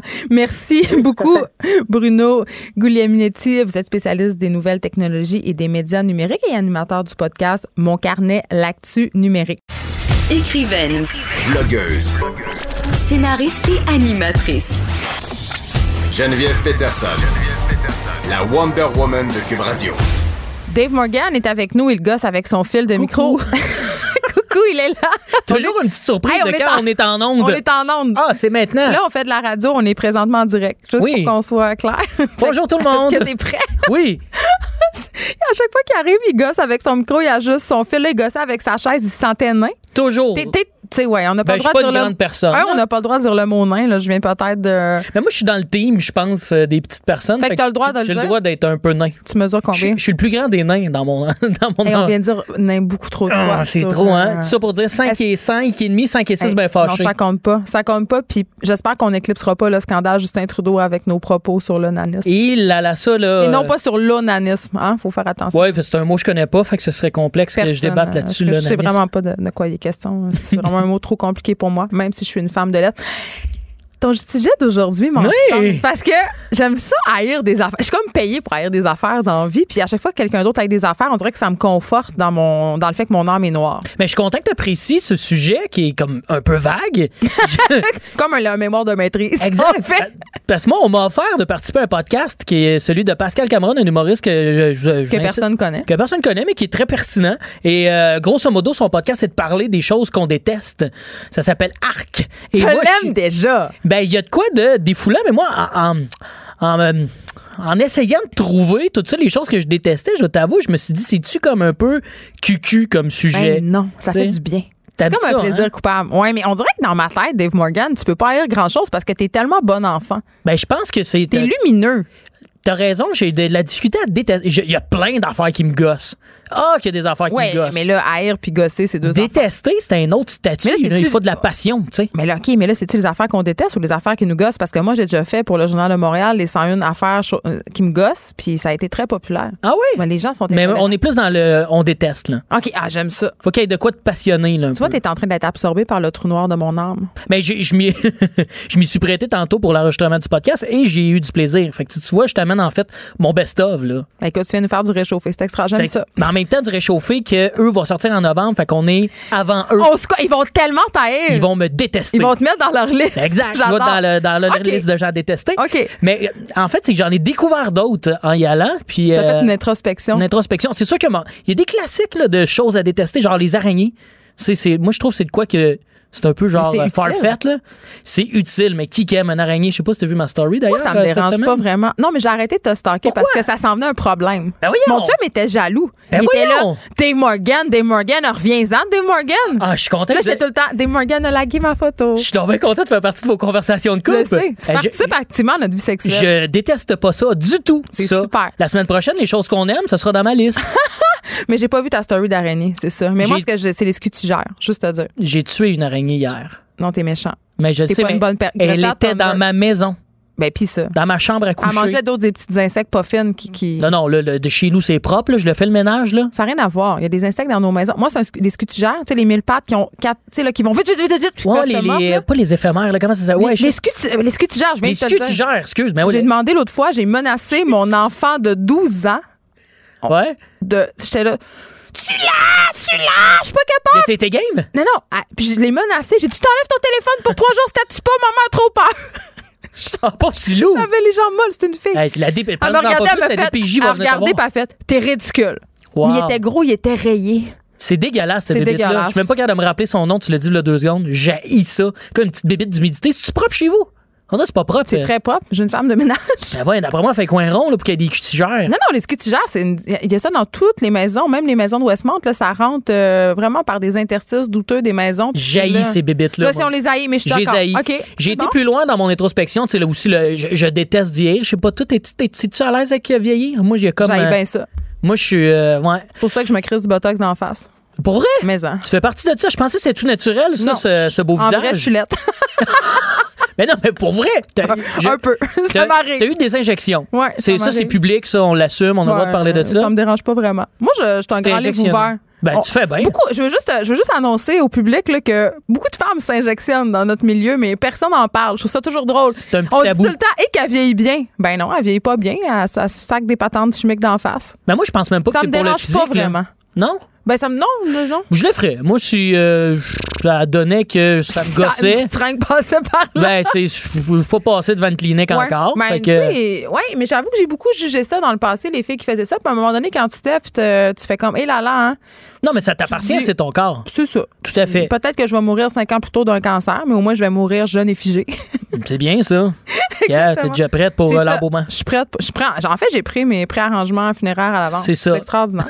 Mais moi, je trouve que la vieillesse. parle de ça, parce que là? la vieillesse, Ah j'en oui. ai peur. Mais Moi aussi, j'ai ça. c'est, c'est, je pense, plus un, un aspect de, de performance, en fait. De là, je vieillis. Ah, mais tu puis je me dis, je devrais être ailleurs. Ouais. Euh, je on veut toujours plus. Puis là, dans sa carrière, quand on vieillit, on se dit, ben là, je devrais être à tel niveau. atteint Puis là, l'apogée. Exactement. Tu sais, suis-je, genre, déchu, un humoriste euh, trop vieux, tu sais, 31 ans? T'es encore dans si relève mal. pour les 10 prochaines années de toute façon. Là, ça, fait une- là. ça fait un genre de 9 ans, je suis dans relève, sais. là, tu sais. c'est 20 ans la relève euh, dans, dans tous les milieux Bon, médiatiques. j'ai encore un petit buffer. J'ai une fourchette. C'est bon. ça. Tu, tu peux encore euh, grimper les échelons. Sinon, le, le- l'autre truc que je déteste, Oui, vas-y donc. Je réalise que j'aime faire des cadeaux, mais quand une fête est planifiée, comme la, la fête de ma blonde arrive, ça fait cinq ans qu'on est ensemble, on dirait que j'ai fait le tour, tu sais, Des surprises? Des, surprises. Puis moi, je suis un gars de t'aimes telle affaire, je le pogne là. J'attends pas, genre, un événement euh, X, genre Noël ou ta fête, pour Ouais. te faire un cadeau. On dirait que donner un cadeau, puis c'est dur, ça. J'ai j'ai voulu en parler avec les boys tantôt. Moi, j'ai tellement de bonne idée pour toi, là. C'est quoi, vas-y? c'est quand même ça, le but de cette chronique, c'est que, que tu me suggères, puis tout à fait, c'est là que je voulais en venir. Donne- Après 50 couples, parce que toi, tu connais ça, de donner des cadeaux à des gens que tu côtoies longtemps. Moi, c'est ma première blonde stable. Ben, t'as des enfants, t'as hey, eu été en couple. Qu'est-ce que tu donnes? Ben moi, euh, faut savoir, moi je donne rien, hein, je fais pas vraiment de cadeaux de Ah Noël ni de cadeaux de fête, à moins que vraiment je tombe. sur- Moi acheter quelque chose pour acheter quelque chose, je trouve ça con là. Tout à moi fait. je vais acheter quelque chose si mettons je fais ah ça ça va y faire vraiment plaisir, là oui. Mais moi ce que je donne c'est du temps. Oh, c'est quétaine. Non, c'est pas quétaine, c'est hot. On a, on a des hosties de vie de mongol de fou. On on n'a jamais le temps.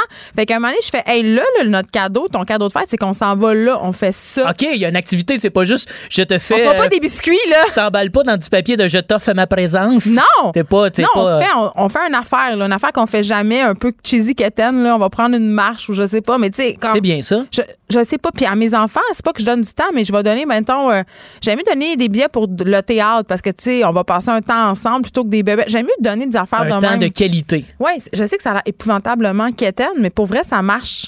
Mais là, moi, c'est parce que si j'amène. aussi à le faire. Si j'amène, là, parce que là, on brainstorm là, pour euh, la fête de ma blonde qui est la semaine prochaine. Et là, là, on est Puis- notice un peu. Hein? Ah, ouais, ouais, Hey, mais ça, c'est bon. euh, économie de last minute de billets d'avion. Là, ça, c'est très bon. Une petite fin de semaine à New York. Là. Ça existe plus les dernières minutes. Moi, je regarde souvent c'est dernières cher, minutes. C'est plus vrai, ça. Ben, le paye cher, c'est ta blonde, ça fait 5 ans que tu seras avec. Ah ouais. Mais non, mais Prends, investis ton argent que tu fais à Cube, là, tous les millions de dollars tu fais en chronique. tous ces puzzles, Tous ces puzzles, puis paye-toi une petite fin. Ben, à Laval, peut-être, t'aurais moyen. je pourrais aller peut-être dans le Carrefour. Laval. Hey, mais pour vrai, le Vermont. Amène-le dans le Vermont.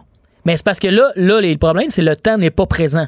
Fait que j'essaie Ah, ben plus d'y aller avec un cadeau. dans ta relation, ça, c'est pas mon problème. Non, mais je veux m'investir, mais qu'un cadeau, une petite surprise. que- Parce que, avoue qu'on néglige un peu, ben pas on néglige, on méprise, je veux dire, Le petit cadeau. le petit cadeau, là, où, tu sais, les, euh, les grands-parents, là, moi, mes grands-parents, je trouvais ça cute, euh, Donne-y 50 du ans de mariage, puis du cash. c'est genre, j'ai refait les armoires, ta grand-mère est contente. Non, non. Ah, j'ai acheté une balayeuse à Noël.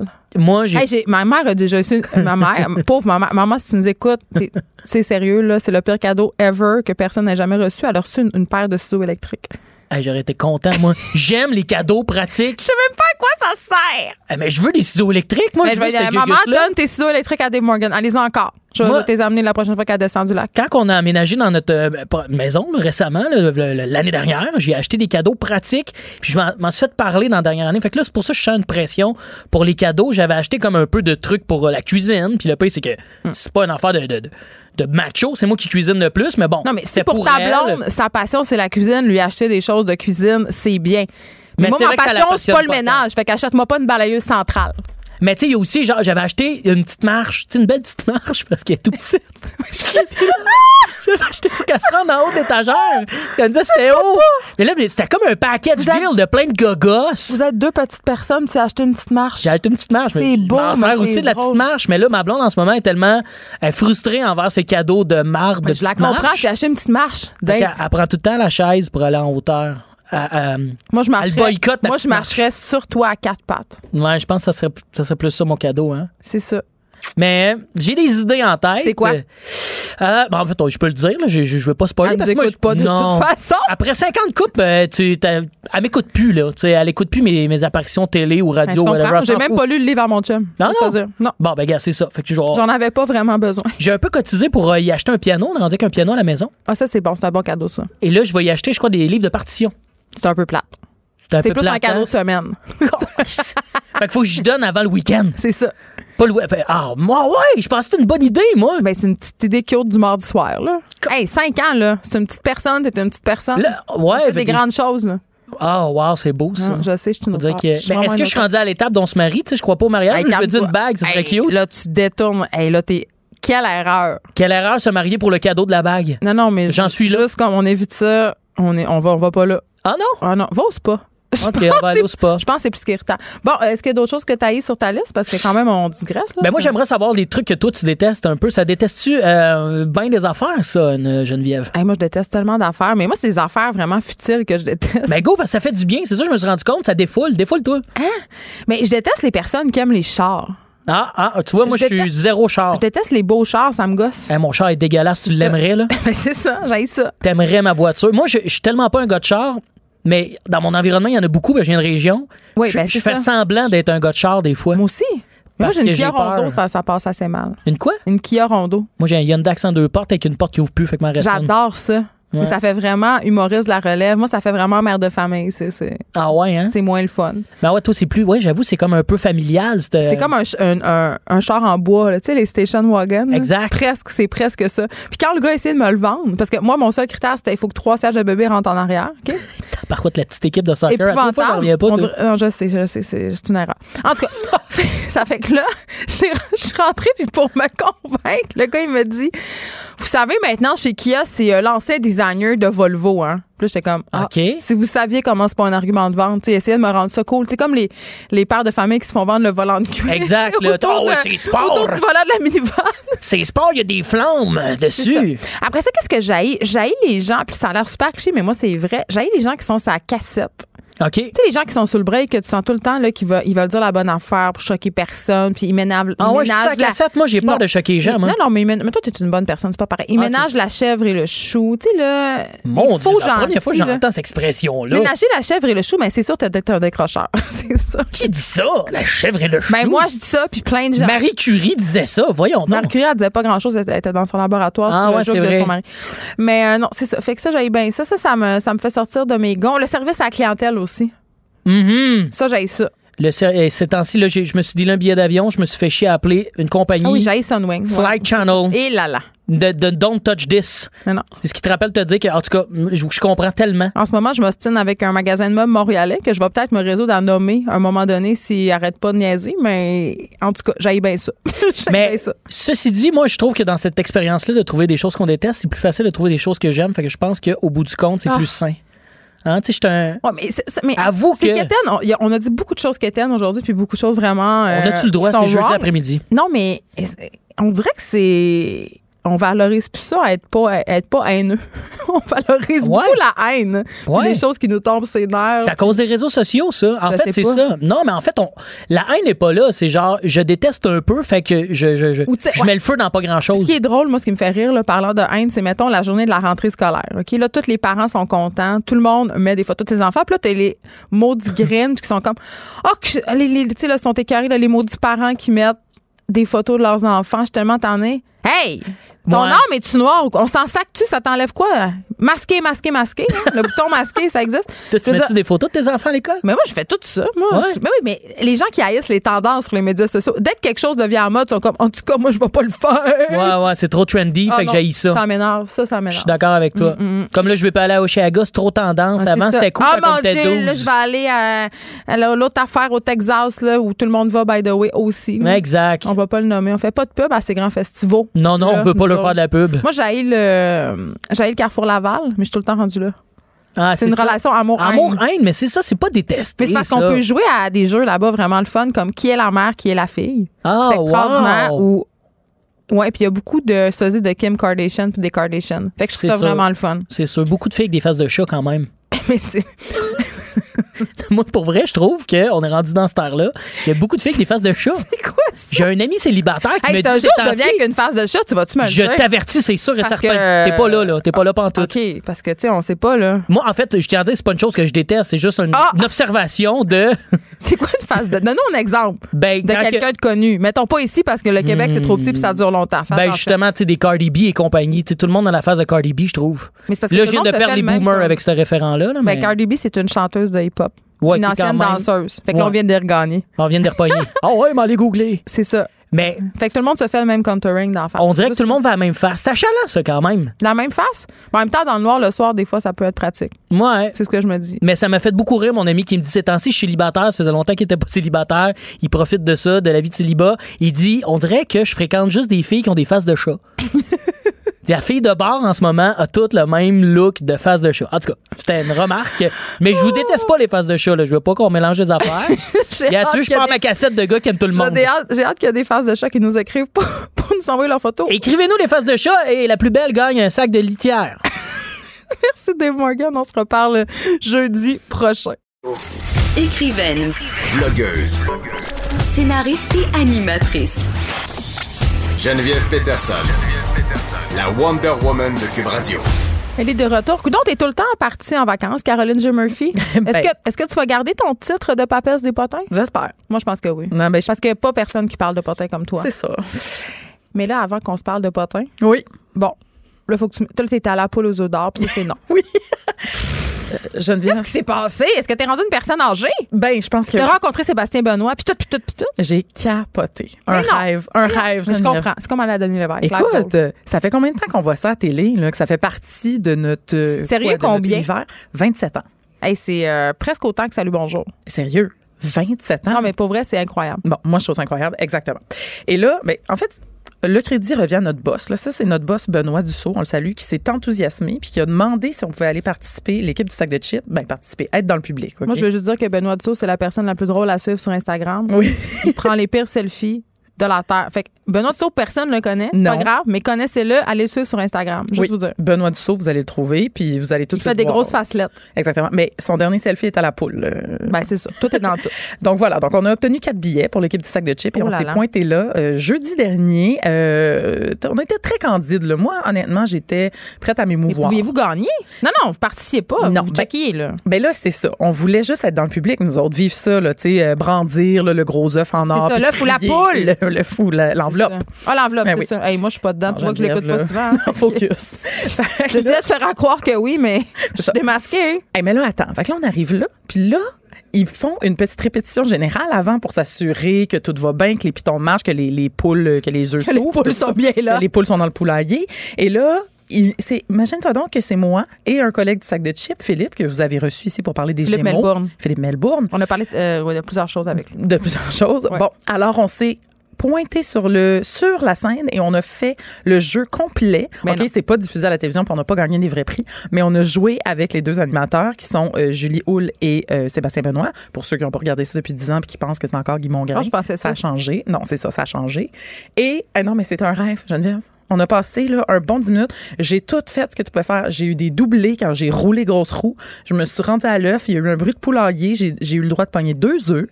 OK? J'aurais gagné à peu près 50 000 Ça, ça avait été du, de, de la vraie argent. Ah, Écoute, c'est vraiment un beau moment. Puis j'ai entendu des affaires dans les corridors. là. Ah, c'est ça qui m'intéresse, OK? Bon, c'est ça. Fait que là, le jeudi à TVA, il paraît Parce que que moi, c'était vraiment drôle. non, mais parce que sais, le public est quand même âgé. Là, Je sais, je me, je faisais souvent maquiller quand je pa- quand j'allais à Paul Larocque euh, avec les, les candidates et les candidats de la poule aux œufs d'or et c'était particulier. Ah, parce que tu y allais le mercredi ou le jeudi, Oui, là, la journée de tournage. Ouais. Bon. Mais tout le monde est super enthousiaste parce que tu rentres dans la cafétéria le jeudi Oui. et il y a tout le public qui attend. Et fait que tu vois tout comme des, têtes blanches. Et là, apparemment, par contre, il y a des gros line-up euh, à la cafétéria. Pour manger euh, du manger mou? Oui. Oh. et, des- et la, et la, la machine à café. Donc euh, voilà, écoutez, Hey, euh, coudonc, tout hein. notre résumé est euh, disponible sur le sacdechip.com. Les gens ont vraiment super envie de lire ça, j'en doute point. Je, je te jure, il, il se passe beaucoup de choses, puis euh, on peut penser qu'on est qu'on est cynique, mais quand tu vois une madame genre qui a été préposée aux bénéficiaires toute sa vie, puis qui est retraitée, puis qui a pas d'argent, puis là elle gagne 50 000 pièces, puis ses petits enfants sont en arrière de toi, puis ils crient, puis ils sont tellement Elle va contents. pouvoir se peigner des bains. C'est extraordinaire. Ben c'est ça. On est content. Ça m'émeut. Tu peux pas, tu peux, sais, c'est pas ton argent, t'es content pour tout le monde. Bon, êtes-vous prêt pour les potins? Ben là, c'est- moi, c'est ça que j'attends depuis cinq minutes.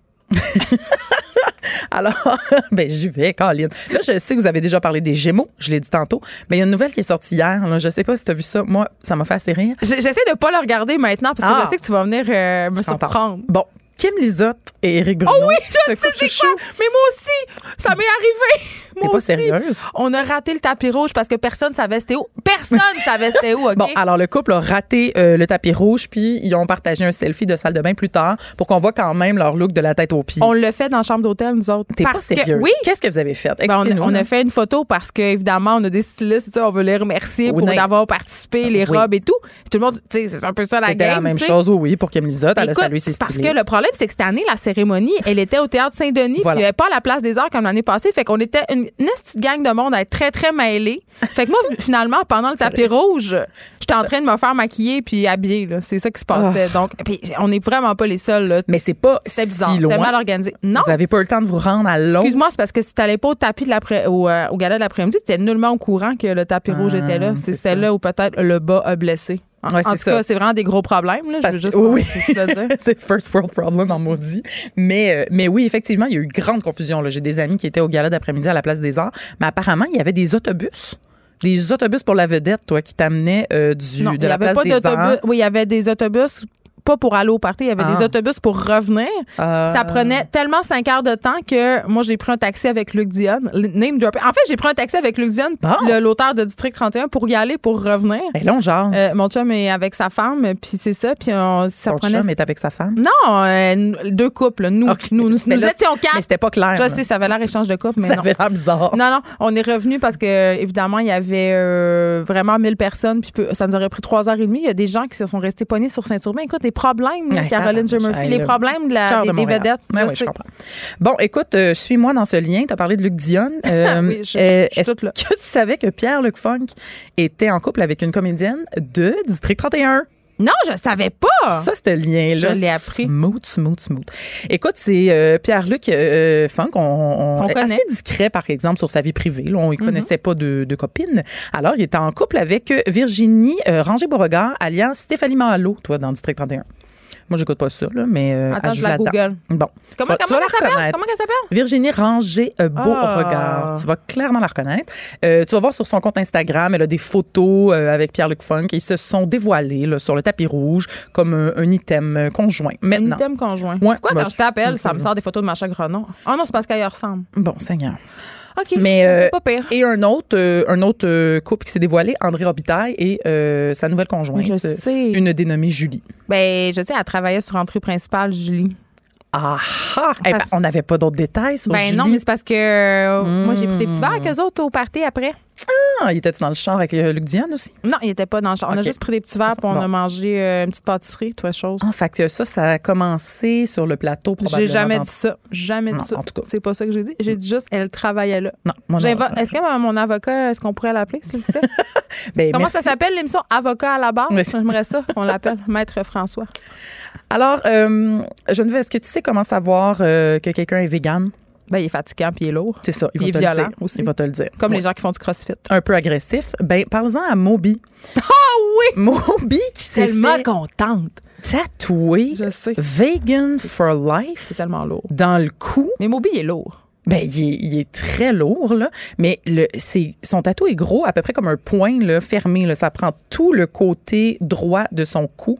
En gros, en gros, lettrage euh, majuscule. C'est lettre. On va se le dire, c'est lettre. Pas super beau. Mais bon, il dit qu'il est vegan depuis euh, 32 ans. Hein, fait qu'il était quand même dans la vingtaine. Ça fait longtemps qu'il n'a pas mangé de, de, de produits euh, animaux, là, le gars. Fait que, écoute, bravo pour lui. Ouais. des D'origine animale. animaux. Moi, je, je parle comme un enfant. Moi, je suis des une défendresse. animaux. Moi, je suis défendresse de la langue, comme tu sais. Ouais, j'ai vu ça. Je sais, c'est. C'est-tu défendresse des, des, des animaux, toi? Tu te ferais, tatu- tu ferais -tu tatouer ça, euh, vegan euh, life? Non, moi en ce moment, euh, je suis le, je suis l'alimentation euh, cétogène, donc Ah. mon alimentation est principalement constituée d'animaux morts De, ouais, c'est ça, ça, de et de graisse. Ben oui, wow. Fait Ça que j'ai remis mon véganisme à l'année prochaine. Puis t'as un- t'as un- un- tu portes un imprimé aujourd'hui. un imprimé léopard, mais il n'y a Ouais. personne qui a souffert. Peut-être à part les enfants au Bangladesh qui l'ont fabriqué parce qu'il vient du Zara. Oh non. OK, ben au moins, il n'y a, pas de- il y a pas de vrais animaux, juste des enfants maltraités. C'est ça. Puis on parfait. sait que l'humain, c'est pas un animal, donc euh, Non, ben non, on est au-dessus de ça. c'est ça. Hey, Alec Baldwin. Ah, lui, il est pas mort d'une overdose. Ben non, il s'est Ah, reproduit. encore. Ben en fait, il se reproduit. Oui, il se reproduit beaucoup. Hein? Écoute, une sixième fois. 61 ans pour euh, Alec. Ah, ça, ça me gosse. Et euh, avec Combien de mères différentes? deux. Ah, pas super. Ouais, non, c'est pas super. Moi, moi, ah, non, même non, même non. OK. Tu te rappelles plus? il y a combien de fois, géniteurs? L'autre fois, j'étais à la clinique, j'avais oublié la date de naissance de mes enfants. Franchement. J'avais l'air de la pire. mort. Mais j'ai parlé avec Émilie Ouellette, notre chroniqueuse famille, qui a elle-même quatre enfants, puis elle m'a dit que Oui. ça arrive régulièrement de mélanger les mois, les dates, elle aussi, donc je suis normale. OK, mais des mélangés entre parce eux. qu'on a là. trop d'enfants. Ouais, c'est ça. Fait que là, on sait plus qui est qui est né quand. C'est ça. Canaka. Qui naît, en tout cas. Une grande amoureuse de la langue. Oui, c'est ça. J'ai eu besoin ça, c'était une langue temps. autochtone, juste te dire. Hey, ça sonnait. Suis, là. Ça Suis sonnait un peu. comme un panneau d'une nouvelle rue euh, montréalaise. Mais c'est juste la rue à côté de la rue Amherst, là. Ah non, on peut plus dire ça. Ben non, c'est. Quoi le nom de la rue maintenant? Ah, là, on peut pas, Ah, excuse-moi, ça, franchement. Je, Ok. je, je sais comment ça s'écrit, Mais on sait Euh, pas. On le mais dira juste pas. C'est serait- la rue dont on ne peut prononcer le nom. mais qui va remplacer Amherst, tout à fait. C'est une très bonne nouvelle. Oui. C'est ça. Donc, euh, ben voilà, il va y avoir un sixième enfant. Il y en a. C'est revient à Alec Baldwin. c'est son cinquième avec, avec la même femme quand même. Il y en avait juste Hey, une. bravo! Bon, Bravo pour ta persévérance. bravo. À quel Son âge, mariage là? va bien. Qui? Ben, son- sa femme, là, parce que lui, il a 61 ans. Elle, elle doit être plus jeune, hein? Oui, bonne question. Je, pense- je, je pense qu'elle a même pas la quarantaine. Elle a dit. Ben, tu parles d'un scandale. non, c'est ça. Elle est, elle est dans la trentaine. Et là là. Mais je, je, je serai pas plus précise que ça. Ben, mais elle est prof même- de yoga. Ben, quelle surprise. Ils sont toutes profs de yoga, ces filles-là. Il hein? C'est pour ça qu'il avait maigri. J'avais lu un, un- un gros texte là-dessus. Un gros t'es dans The Atlantic, hein, je pense. C'était dans Oprah Magazine. Ah, OK? OK, OK, OK. Oui, oui, il s'était mis. C'était pas dans le euh, New York Fit Life. là. Non, non. Fit for life? Fit for life, euh, smoothie, jus vert, euh, yoga, tout ça, la, La grosse patente. Il était super en forme. C'était dans le temps. Avais-tu écouté 30 Rock? Ben là, oui. Ah, c'était tellement bon. Bon, les dernières saisons, là, il, Il était, devenu tout chubby. fit for euh, life. ah non, mais au début, Au début, il était très chubby. Puis là, il y avait eu un changement. Bon, mais c'était dû à euh, sa jeune femme. Donc, voilà. Là, on voudrait pas faire de la grossophobie ici en disant que Alec Baldwin, c'est mieux qu'il soit mince que gros. Hein, je non. pense. Moi, moi, je me prémunis. euh, J'ai très peur des poursuites. Non, Fait que on a réglé ça. OK, une dernière affaire qui va euh, alimenter là, Elle a diverses 35 ans en passant. 35 ans, la femme d'Alec Baldwin. Hey, j'étais pas pire là, quand j'ai Tu l'avais? T'es vraiment, ouais. t'es vraiment une professionnelle. Je suis pas euh, au sac de chips. Hein? Mm. Michel Richard annule sa série de tournées d'adieu. Pourquoi l'envie de caca? Ben là, c'est ça le pourquoi du comment. Elle va perdre son permis de conduire, bien sûr. Michel Ah oui, enfin! Elle a plaidé coupable, puis Ah, là, elle peut super. plus se dérober. Mais fait que là, les gens se disent, est-ce que c'est ça? Est-ce que c'est ça la Ben non, raison? Parce qu'elle chauffeur. pas. Elle nous a juste dit, je, je suis remis à l'automne 2020, euh, blablabla, je suis triste, mais elle a pas dit pourquoi.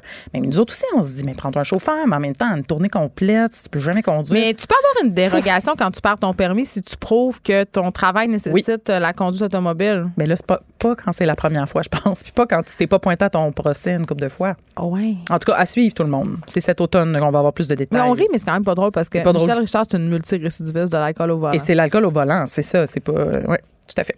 Donc, euh, je- je- moi, c'est complet. Euh, sauf, euh, je veux juste terminer rapidement. c'est complet. Moi, c'est complet. C'est- OK. Non, mais je veux juste préciser que Bianca Gervais vient de mettre la story euh, la plus drôle au monde sur son compte Qui est la Instagram. femme de Sébastien Diaz, qui a lancé des cris très, très aigus quand son mari a gagné plusieurs Oh, fois. ben- Les mots sont vraiment cute. OK, ben on est vraiment contente. Oui, c'est vraiment le couple parfait. Là. Mais c'est un courriel qui vient probablement de sa gérante, une capture d'écran qu'elle a fait, et c'est juste écrit Ta voix n'a pas été retenue pour anusol. J'ai trouvé ça parfait. Wow. Oui, Tout le monde a- mais pourtant ça va pas mal sa carrière. Mais Ben faire non. des voix c'est très payant. Mais je comprends. peut-être, c'est ça. Peut-être ta voix va trop bien pour du anusol. C'est comme trop up Tu la veux pas être associé à ça? Non, c'est peut-être pas. Mais des fois, quand t'es une personnalité connue, elle a acheté des produits à la pharmacie, comme mettons des trucs de morue, ça doit être vraiment être gênant. C'est vrai que ça, Ça doit, doit être gênant. vraiment être gênant. Tu sais, mettons, tu vas Ouais. acheter du Imodium, là, qui est un médicament contre la diarrhée. Oui, t'enterres ça sous plein d'autres achats. Ça, Moi, je plein d'achats inutiles pour détourner l'attention. Merci, Caroline. J. Murphy, on peut, on peut lire tous euh, les potins de la Terre et même plus encore euh, plus, sur le sac de chips.com. C'est déjà tout pour nous. On se retrouve demain de 1 à 3.